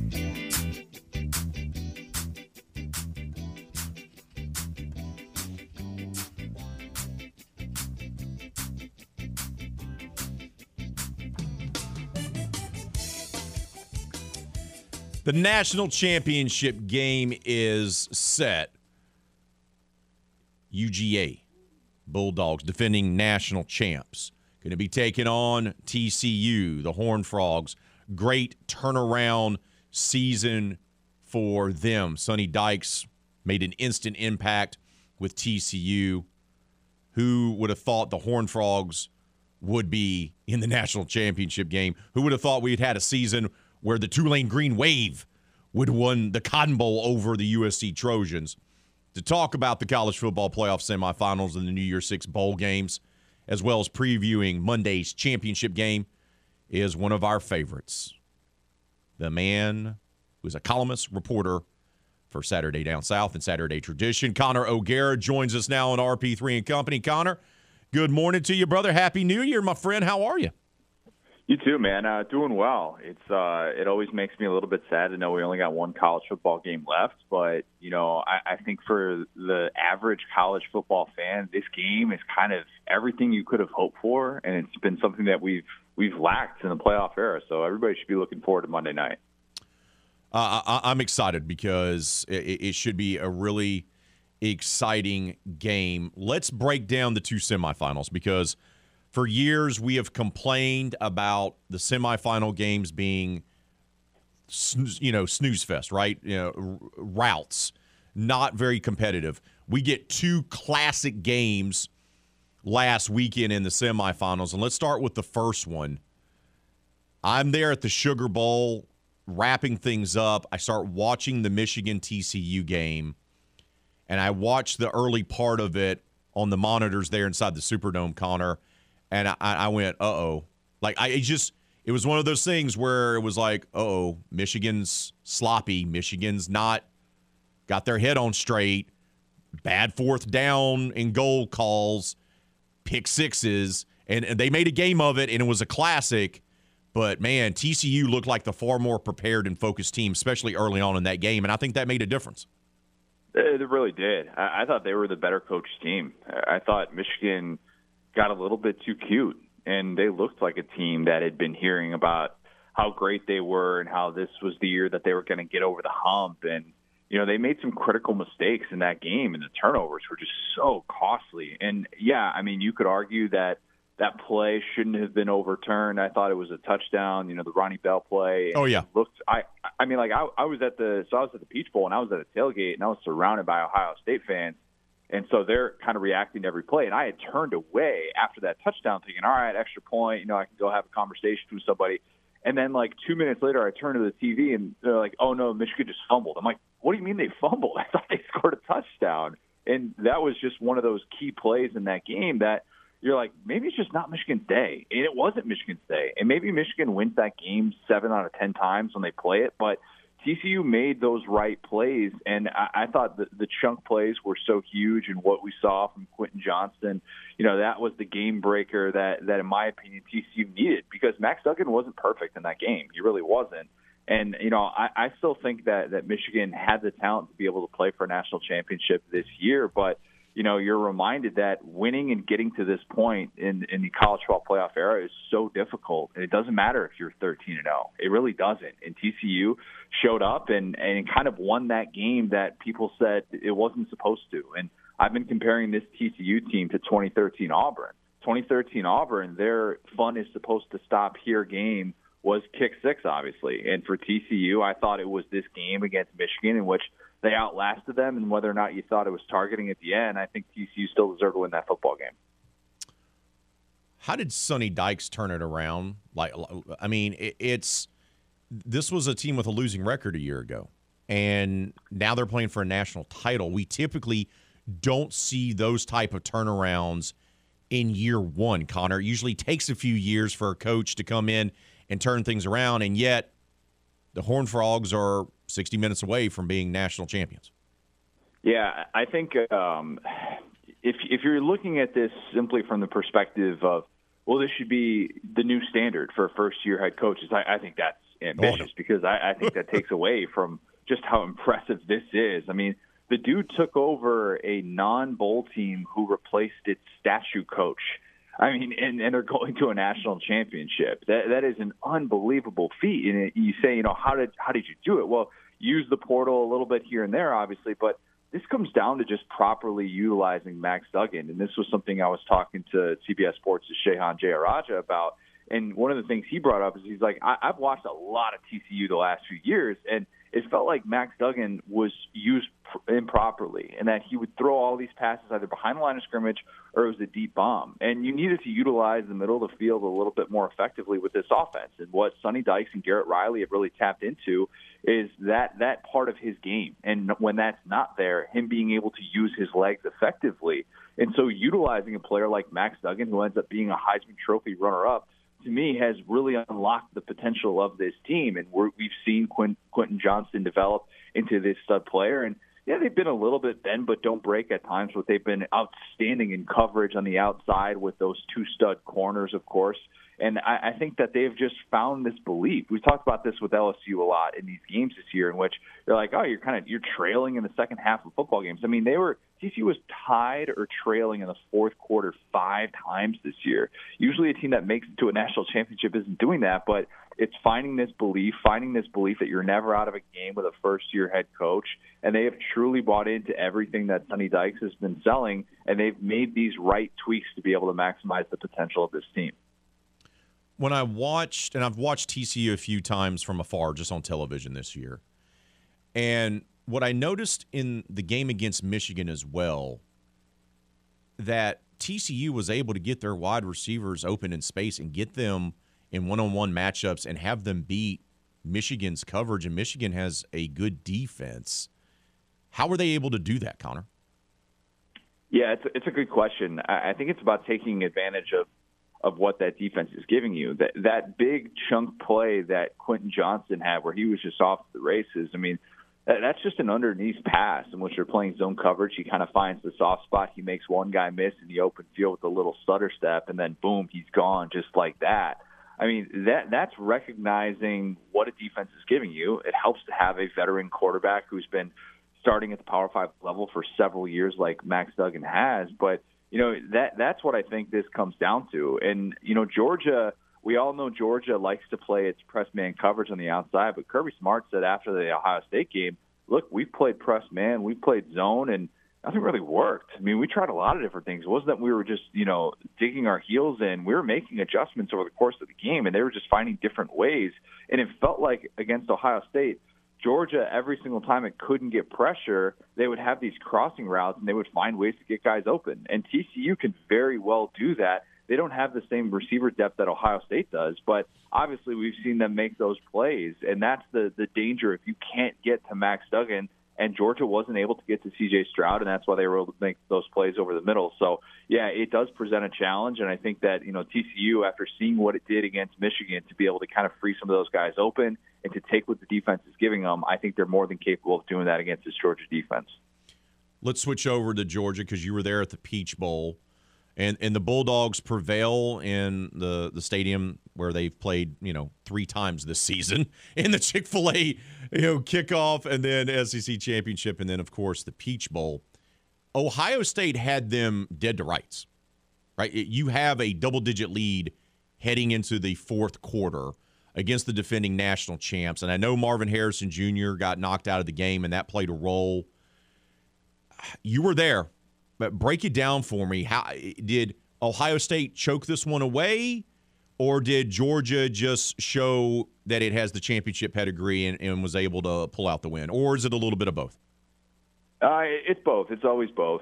Um, but the, you know, the weird thing is though, like even though I say that, Ohio State did not feel like it choked this game away, and you have a guy trip on the the Arian Smith touchdown, which that was the key play that flipped everything for right. Georgia. They said afterwards, once that play happened, it was like, oh, we really think that we can win this football game. And you know, of course, the play right before it was the best timeout that Kirby Smart has ever called on the fake punt, which Ohio State had executed, and it looked like it was going to work. But of course, he got the timeout in, and he had recognized that play at the line of scrimmage. Like Georgia used to not get those breaks they used to be the team that would always find a way to lose these games. Always. And you know, you could always you could go go back to the fake punt in the same exact building four years earlier with Justin Fields. You know, that play is is so dubious in, in Georgia lore. And we talk about, you know, what does it take to to win a championship? Well, you you got to catch a few breaks at some point. And Georgia, even last year, caught a few breaks at some key points. And you could point to the national championship with the Jameson Williams injury and how that benefited them. But, you know, I think in this game, they caught that break and they took advantage of it. And that's what this Georgia team is always so capable of. I thought they were done. I had already written an entire column about Ryan Day out coaching Kirby Smart in that game. And I just had to rip up that column and say, all right, you know, that that's not really what happened. And Georgia just, you know, never really uh, told itself that it was done. And it's cliche and everybody's sick of it, but the Stetson Bennett angle, I mean, he was perfect when he needed to be perfect in that game. And even though he admittedly played 30 bad minutes of football, he still came back and made those key plays down the stretch. And it's just a reminder you you might think you have this Georgia team dead to rights, and they can still find a way to come back and beat you. That leads us to Monday at SoFi Stadium, where no tailgating is going to be allowed. Well, well uh, yeah.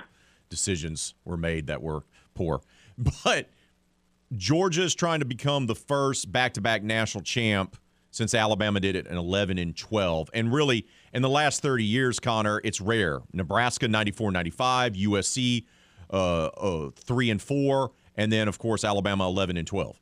And they would become the first college football playoff national champion to actually successfully repeat. Clemson's tried, Alabama's tried, they've all lost in the title game. What do you think is going to happen Monday inside SoFi Stadium? I think Georgia's going to repeat. I do, and you know, I, I think that the, the if you look at the spread, what is it, 13, 13 and a half or something like that? Yeah, which that's too. That seems high. Yeah, it seems high. It, it does, just because TCU's played in all these close games this year, and their lone loss, of course, to Kansas State in the Big 12 championship, a game in which they were down two scores in the fourth quarter. They find a way to come back. They find a way to force overtime. So, like, this hasn't been the TCU way, and it's they just always play in these competitive games. They had the seven consecutive games that were decided by 10 points or less, first team since 1975 to do that. And you're thinking, okay, but at the same time, this is still Georgia, and this is still the Georgia team that you would take on a neutral site against anybody. And even though they've shown vulnerability from a defensive standpoint, what they've also shown in these last two games is that they can win a shootout. Under Kirby Smart, up until the SEC championship, they were one in nine in games in which they allowed 30 points. And when they allowed less than 30 points, they were 73 and six. and they've they, in the last two games they've won these games in which it, it has gone back and forth and it's been high scoring. So I think this Georgia team has just shown more ways to be able to win. I still trust Stetson Bennett to be able to make clutch plays in those defining moments. And I think this Georgia defense can play bend but don't break. I think they're going to play bend but don't break break yet again. And I think that ultimately they're able to win a, a thrilling national championship that's similar to 2013 Auburn Ooh. against Florida State. And I think that, that Georgia wins this game 41 to 35. Talking with Connor O'Gara of Saturday Down South and Saturday Tradition. He joins us here in RP3 and Company. All right, bud, I want to ask you about the other marquee bowl games because we had some good ones. And I want to start off with Tulane USC. The spread indicated that Tulane didn't have a chance, and yet the Green Wave found a way to win the game at the very end. Their biggest bowl win since winning the Sugar Bowl in 1939. USC Heisman Trophy winner. He puts on a show, but they come up short. Lincoln Riley unable to win the Cotton Bowl. What are your thoughts of what happened in Fort Worth, Dallas? All the credit in the world to Tulane. Keep fighting in that game. Keep playing like a team that's got nothing to lose. Love to see that. Love to see when teams, you, know, truly go all in for for bowl games like that. And I love it when you can tell just how much it, it means to them. And you could definitely tell. I mean, the, the reactions from Tulane fans in the crowd that was that was great. They were they were so they were surprised to be winning that game. It felt like, and that was a, a huge moment for that program. I mean, you, you can't say enough uh, about what they were able to do this year. But you know, on the USC side, that's that's going to be more of the national takeaway, of course. And Lincoln Riley just hasn't figured out defense yet. I mean, it, it's pretty simple. He's one and four in bowl games, and his one win was against a Florida team in 2020 that you know, it turned the page to next year and was playing without Kyle Pitts, Kadarius Toney, and Trevon Grimes. So, you know, I, I think that Lincoln Riley still has to answer that question. And I was kind of blown away that so many people were saying, "Oh, well, he's at USC now, so he's all of a sudden going to get the defensive talent, and he's going to have that part of the game figured out, and he's inevitably going to win national championships." I'm like,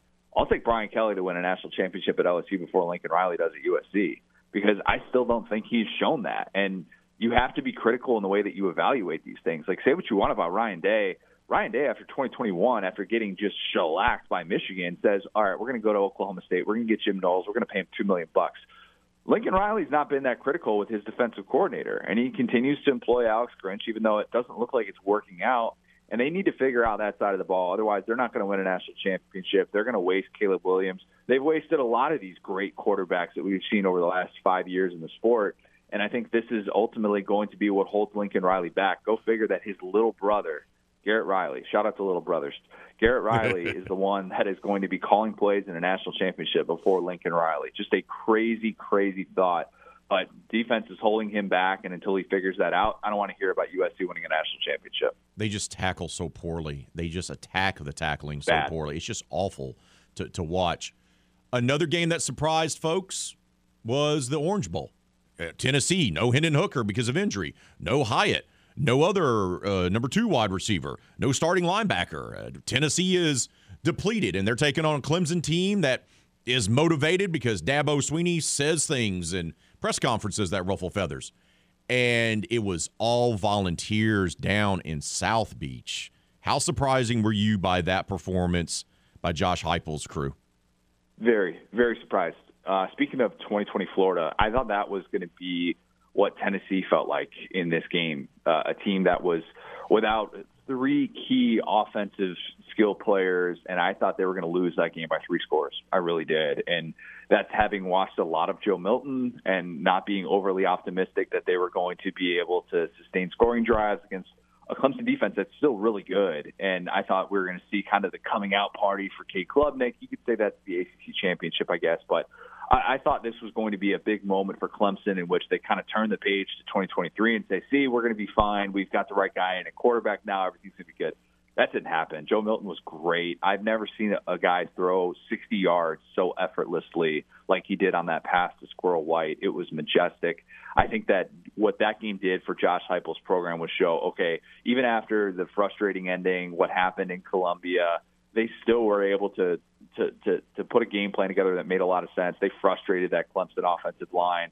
And ultimately, you know, Tennessee has its best season since 2001. I thought it was really important for them to finish that way and to show that they still cared in that game. And clearly, I mean, Joe Milton has made some strides, and he's going to have a chance to be the starter for Tennessee moving forward until Nico ultimately comes along and the five-star true freshman gets to take over. But yeah, just a monumental win for Josh Heupel, and don't think that that should be lost in the shuffle, despite the fact that they had that that that just horrible, horrible night in South Carolina.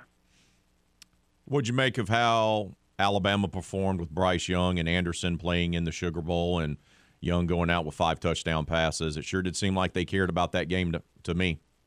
Yeah, loved it. Absolutely loved it. And I, I think Bryce Young is the best quarterback in Alabama history. I do. And I, I don't think there should be a whole lot of debate. And if you want to tell me about rings and whatnot, uh, that that's fine. You, you you can. But if you're if you're sitting there at a schoolyard picking AJ McCarron over Bryce Young, I mean, just all right, just tell me that you don't watch football. That's fine. Um, he was brilliant. I mean, dude was uh, incredible. That one that he had to JaCorey Brooks in the corner of the end zone, where you couldn't have handed it off better than he did. Uh, to me, it was such a fitting send off for him, and I'm glad that he got that. And instead of having this, like, you know, kind of just strange ending to his career, and the way that we felt like with Tua with the hip injury and the way that played out, Bryce Young kind of got this nice moment, and, and Will Anderson as well. I love the way that they kind of used him. They they protected him, limited his snap count in that game, and made sure that that that those two guys weren't getting hurt. That would have been the worst possible result to see one of those two guys get hurt when they should be top three picks in the NFL draft. So I, I thought it was great for Alabama to be able to play its best game of the year, and I didn't think that that game showed all of a sudden that they deserved to be in the playoff or something like that. They played their best game of the year against a really solid Kansas State squad and they flipped that switch that they really hadn't had all season. And to me, that that just still speaks to Nick Saban having a, a good pulse on the culture of his program. Connor, appreciate the time as always. Keep up the tremendous work that you're doing with Saturday Down South and Saturday Tradition, brother. Happy New Year to you and yours, and we'll talk to you soon, bud. Absolutely appreciate it, man. Hey, if you didn't get what you wanted from Santa, not to worry. We have the gifts you really want inside the game clubhouse at 1037thegame.com or 1041thegame.com. As a member of our rewards club, you're going to have the opportunity to score excellent prizes like a $150 gift certificate to Mr. Lester Steakhouse at Cypress Bayou Casino Resort. You can also get yourself a $25 gift certificate to Mabel's Kitchen, also there at Cypress Bayou. We also have $50 gift certificate to Richard Seafood Patio in Abbeville, a $40 gift card to Misfits Dine and Drink in Broussard. They're all there waiting for you, wanting you to win them. But you can only score these great prizes by becoming a member of the Game Clubhouse at 1037thegame.com or 1041thegame.com. It's free, it's simple, so go sign up today. We got to take a timeout. More RP3 and Company coming up right here on the game. Southwest Louisiana Sports Station and your home for the LSU Tigers and the World Series champion Houston Astros. Download the free The Game mobile app for Android and Apple devices. No matter where you are in the country, you can listen to the game. 1037 Lafayette and 1041 Lake Charles, Southwest Louisiana's sports station.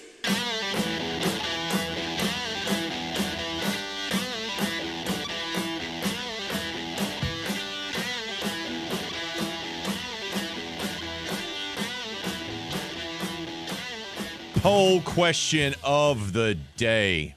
Oh, man. Saints wrap up the season this Sunday against the Kitty Cats from Charlotte. That's right, Carolina Panthers come to town. Saints are looking to win four straight to end the season. They've already been eliminated from playoff contention, but it would help build up some momentum, right? And uh, Saints fan, don't act like you're not accustomed to having seven and nine seasons or you know one game below 500 seasons. You had three straight seven and nine seasons with sean payton as your head coach and drew brees as your quarterback. It wasn't that long ago. So don't think you're too good for an eight and nine season. Does it matter to you if the saints beat the panthers in the finale? If you're a true fan yeah. Because you want your team to win. You're always rooting for your team whether they're in the playoffs or not you want your team to win. Only 60% of you say yes, always want to win. 40% of you say no, it doesn't matter. Who are these people? Who are you? I'm Hannah. Yes, hello, Hannah. you really want the game. You want them to win because I'm going to go to the game. It's my first NFL game ever. So now you really want them to win. Yes. John Paul, the Cajun daddy, says, Yes, you always want to win and finish the season on a positive note and reduce the pick that the Eagles get from the Saints. Yes. You always want to win. B Rad says, I got to ride or die, right? Yes, share the gif of Fast and the Furious. I'm always down for Fast and the Furious gifts, by the way. Rocky says, Do we want the loss to make it easier to fire DA? Make room for Payton to come back? If they want Sean Payton to come back, it doesn't matter what happens in this game. No, not at all. This game has no bearing on whether or not Sean Payton returns or not. I don't believe he will. That's just my take. Who Dat Forever says, I really don't care. And I don't think the Panthers or their fans care either. Then you're not rolling with your team. It's a division rival. Mm-hmm. You always want to beat your division rival. Always, always, always, always, always. Always. I want to always have the Redskins slash football team slash commanders beat the Cowboys, beat the Giants, beat the Eagles. And if I go further back, beat the Cardinals because they used to be in our same division. But that's what I want every time. And you want to get swept by a division rival this season? No, you don't want to be swept by your division rival. Doug says, as the great foot would say, stomp them Arnolds into a mud hole. 100%. Yes. So keep those votes coming on our poll question of the day. Does it matter to you the Saints beat the Panthers in the finale? Yes. Always want to win. No, it doesn't matter. I can't believe only 60% of you say yes. What's going on? Are there bots involved? Are there some type of shenanigans with stuffing the ballot? Because the comments say, yes, you should roll with wanting your team to win, but the vote totals do not suggest that. We got to take a timeout. When we return, TJ Jones from the State of the Saints podcast is going to join us, previewing Saints Panthers regular season finale. That's all coming up next, right here on the game. Southwest Louisiana Sports Station, and your home for the LSU Tigers and the World Series champion Houston Astros. Houdahan is ready for Saints talk. They give to Kamara. Breaks through. Spins at the two. Into the end zone. Time to talk Saints with the Big Easy Blitz here on RP3 and Company.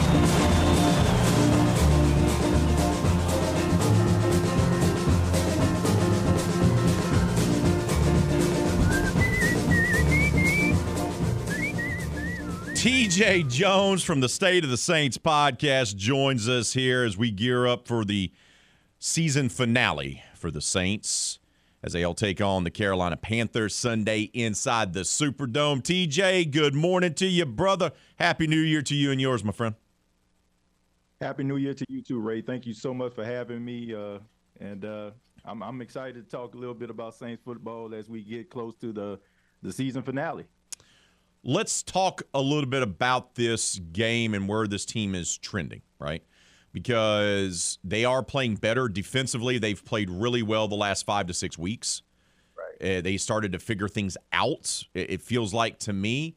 And offensively, they're doing enough because they're actually getting the ball in their playmakers' hands, which they didn't do for 10 weeks. Right. I know obviously it's a little too, you know, too little too late. They can't get into the postseason, but what's been the big difference for you watching this team week in, week out in the last, say, five weeks? I, think it's a testament to the character of guys they have in that locker room. I mean, I know most teams that probably wouldn't put up this type of fight, especially when it seems like when they do, it always seems like they come out on the receiving end of a L.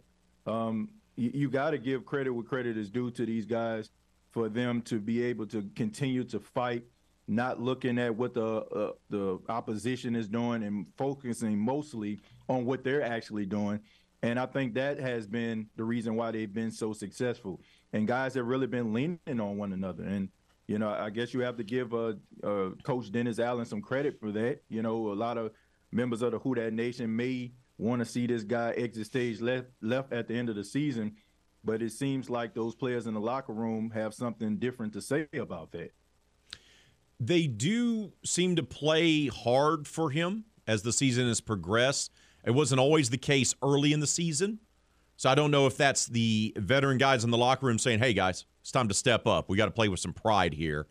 Uh, you know, I- I'm not for sure why that's happening, but it is happening. And to be able to finish off the regular season with four straight wins, build some momentum, give you a little bit of hope that maybe Dennis Allen could at least be maybe, you know, Jim Haslett s good enough to be a head coach and maybe maybe that's the ceiling here. But how do you how do you feel about the team right now, TJ, heading into this finale? Me personally, I'm not really impressed. I mean, there, there's this old saying. I've seen this movie before. I seen it last year, and that's that's one of the main reasons why we felt that if we were to lose Sean Payton, we were so confident as a fan base that we'll be able to continue to do some of the things that we've been doing. Because how the Saints finished off last year, like they won four of their last five games. If the Saints win against Carolina, they have won four of their last five games, just like last year, and it's going to give people like this false sense of hope. Um, I'm not a real big Dennis Allen fan. I feel like you can do better as as a you know as an organization finding somebody else that's different. But back to what you were originally saying about these guys in the locker room, you know, there was a locker room issue back in 2016. Even Drew Brees talked about that and said that he even thought about retiring. And from 2017 on to now, the Saints have really prided themselves on getting high character guys. Um, it depends on what side of the fence you stand on. You know, uh, is it a testament to the guys that they selected and how high character they are as far as them continuing to compete? Or is it Dennis Allen? I mean, I don't know. I think it's a little bit of both, but I think we have to give Dennis Allen a little bit of credit because at the end of the day, if this thing would have went awry, then we probably would have been talking about, oh, he lost the team. So I think we have to give him a little bit of credit, even if uh, it has a lot to do with the guys they selected for the last four to five years.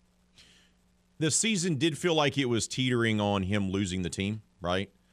right. Um, but they have been able to kind of turn things around. And I, I do believe it's probably a combination of they're fighting hard, whether or not they're fighting and playing hard for him or they're just fighting and playing hard for themselves is something we'll really never know, right, TJ? They're not going to throw their coach under the bus. That's just not how the guys in the locker room are built. That's just not how they are. So we'll we'll see what happens, but they're going to head into an off season with some uncertainty, right? Got to figure out what you're going to do at quarterback. You got to figure out what you're going to do at running back because you obviously don't have the talent and depth there that you need.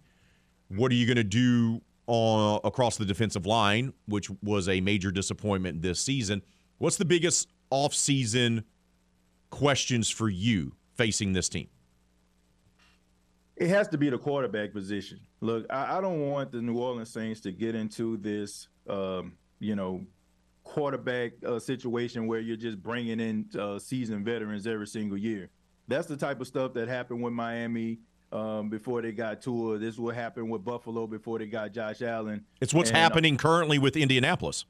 Exactly. So you, you find yourself bringing in these guys. I think that the Saints just need to buckle down and get a guy through the draft.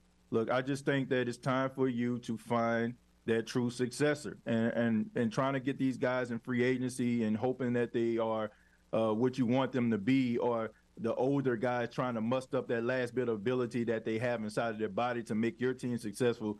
I just think that you're kicking the can down the road. I just think that the Saints uh, need to do their due diligence. They have done a good job at scouting players to get these guys in the locker room. And I just think these guys need to do their due diligence finding the next uh, franchise quarterback. Like there's some really good guys in the draft. Rather you you know get a first round pick because you trade Sean Payton for for example, or if you can probably find yourself getting a guy like Hendon Hooker in the second round. The Saints need to uh, focus on the quarterback position.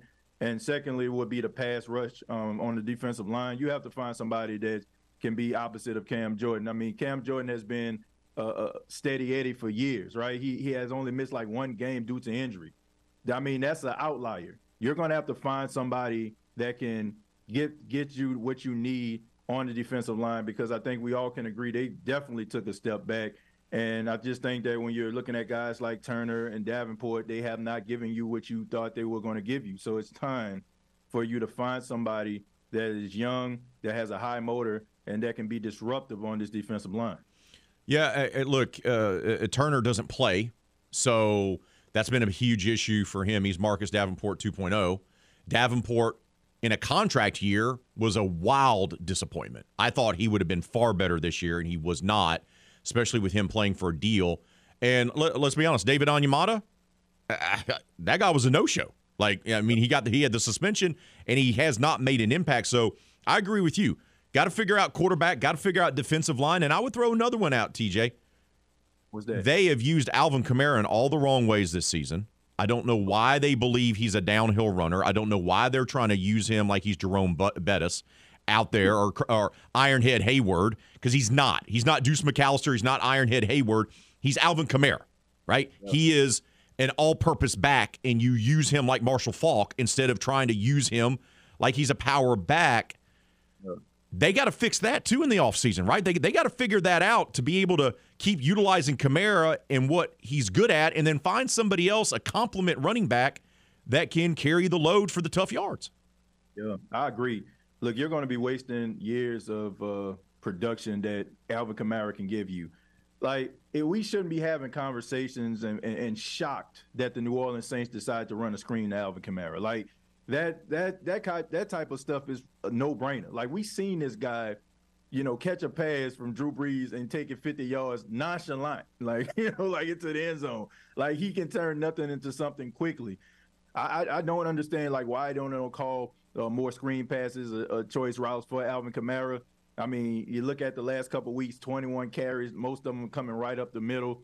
Yeah, I think that you need somebody that can be uh, you know, opposite of him, somebody that can give you that Mark Ingram type of run, you know, running up the middle, get those tough yards.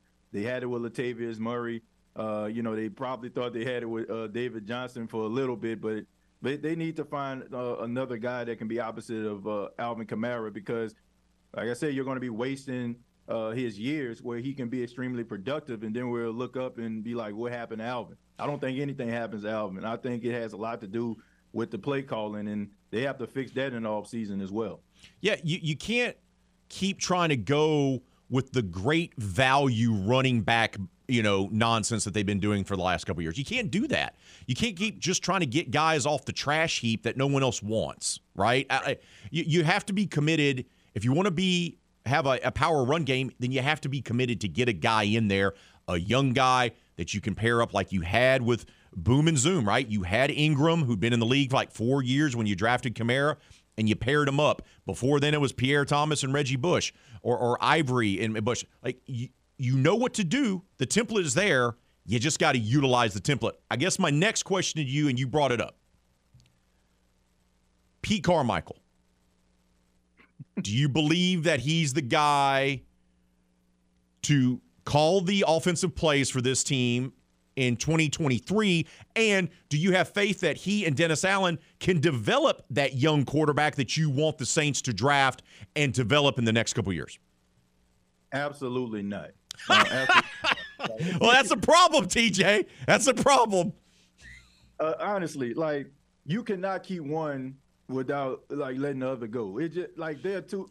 I, I said this on the State of the Saints podcast. They're too like-minded. Like they, they're, they're too conservative. One is extremely conservative on the offensive side. The other one is extremely conservative on the defensive side. And this is one of the main reasons why I, I hate to say this. When people start bringing up names like Eric Bieniemy, and you know they bring up Pete Carmichael, why these guys aren't head coaches? A lot of people start looking at Andy Reid and they start looking at Sean Payton because they are the main ones that's calling the plays, and they wonder to themselves, like, what would happen if this guy is the head coach and he solely is the one calling plays? Like, I think Pete Carmichael is a, a, a good play caller. I don't think he's great. I think that a lot of people just may think that he's great because when times where he quote unquote called games, you know, like the Saints, I think it was like one game where they played uh, the Colts on, on Sunday night and they scored 62 points and they'll bring that up. But at the same time, if Sean Payton doesn't like a play, he can be like, "Nah, I, I don't like that." Right? So you still have that that filter in in the process. Um, I just think that the Saints, if they need if they need a young quarterback, they need to go out here and find somebody that's uh, a quarterback whisperer. Like I don't know if Frank Reich is going to get a, a, head coaching job, but that's one guy. Um, I'm very interested to see. Uh, there's been whispers out there in Miami with uh, Mike McDaniel's. Is he going to be a one and done coach? But there's somebody that's um, that's out there that I feel like you can bring in that's going to be able to develop the quarterback. I'm very, very skeptical um, uh, about Pete Carmichael and his ability to develop uh, uh, young quarterbacks because he doesn't have a history of doing so, and neither really does Sean Payton. Because Sean Payton normally just gets veteran guys. I don't think he really cares that much for like rookies. Maybe feel like they develop a little bit too slow. Um, it takes them some time. But I think the Saints need to maybe look at a guy like Frank Reich and look real close to that situation in Miami. Maybe bringing in a guy like Mike McDaniel if they decide to let him go. TJ, it's always a pleasure to talk to you, my friend. Tell the people where they can go to get the State of the Saints podcast and check out all your work, my friend. Well, thank you so much, Ray. Uh, the State of the Saints podcast is available on YouTube, uh, YouTube.com. Search the State of the Saints podcast. You can also check it out on all streaming platforms Apple Podcasts, iTunes, Spotify. Uh, also, you can uh, follow me on Twitter at TJAY Jones 8. Brother, appreciate the time. Happy New Year, my man. Hey, same to you, man. Take care. Hey, let's be honest. We tend to have a lot of fun around here at the game 1037 Lafayette and 1041 Lake Charles, a Delta Media station. And if you're looking for a career change and have any type of sales experience, I'm talking working at a car lot, I'm talking telemarketing, I'm talking retail, it does not matter. Delta Media wants to hear from you. Email your resume to our sales director, Johnette Cochran, at jcochran at deltamediacorp.com. That's J at deltamediacorp.com or simply call 896 1600. That's 896 1600. If you're looking for a change and looking to get into sales, Delta Media wants to hear from you. We got to take a time out. When we return, we'll finalize the poll question of the day and get you set up for Kevin Foote and footnotes. That's all coming up next, right here on the game, Southwest Louisiana Sports Station, and your home for the LSU Tigers and the World Series champion Houston Astros.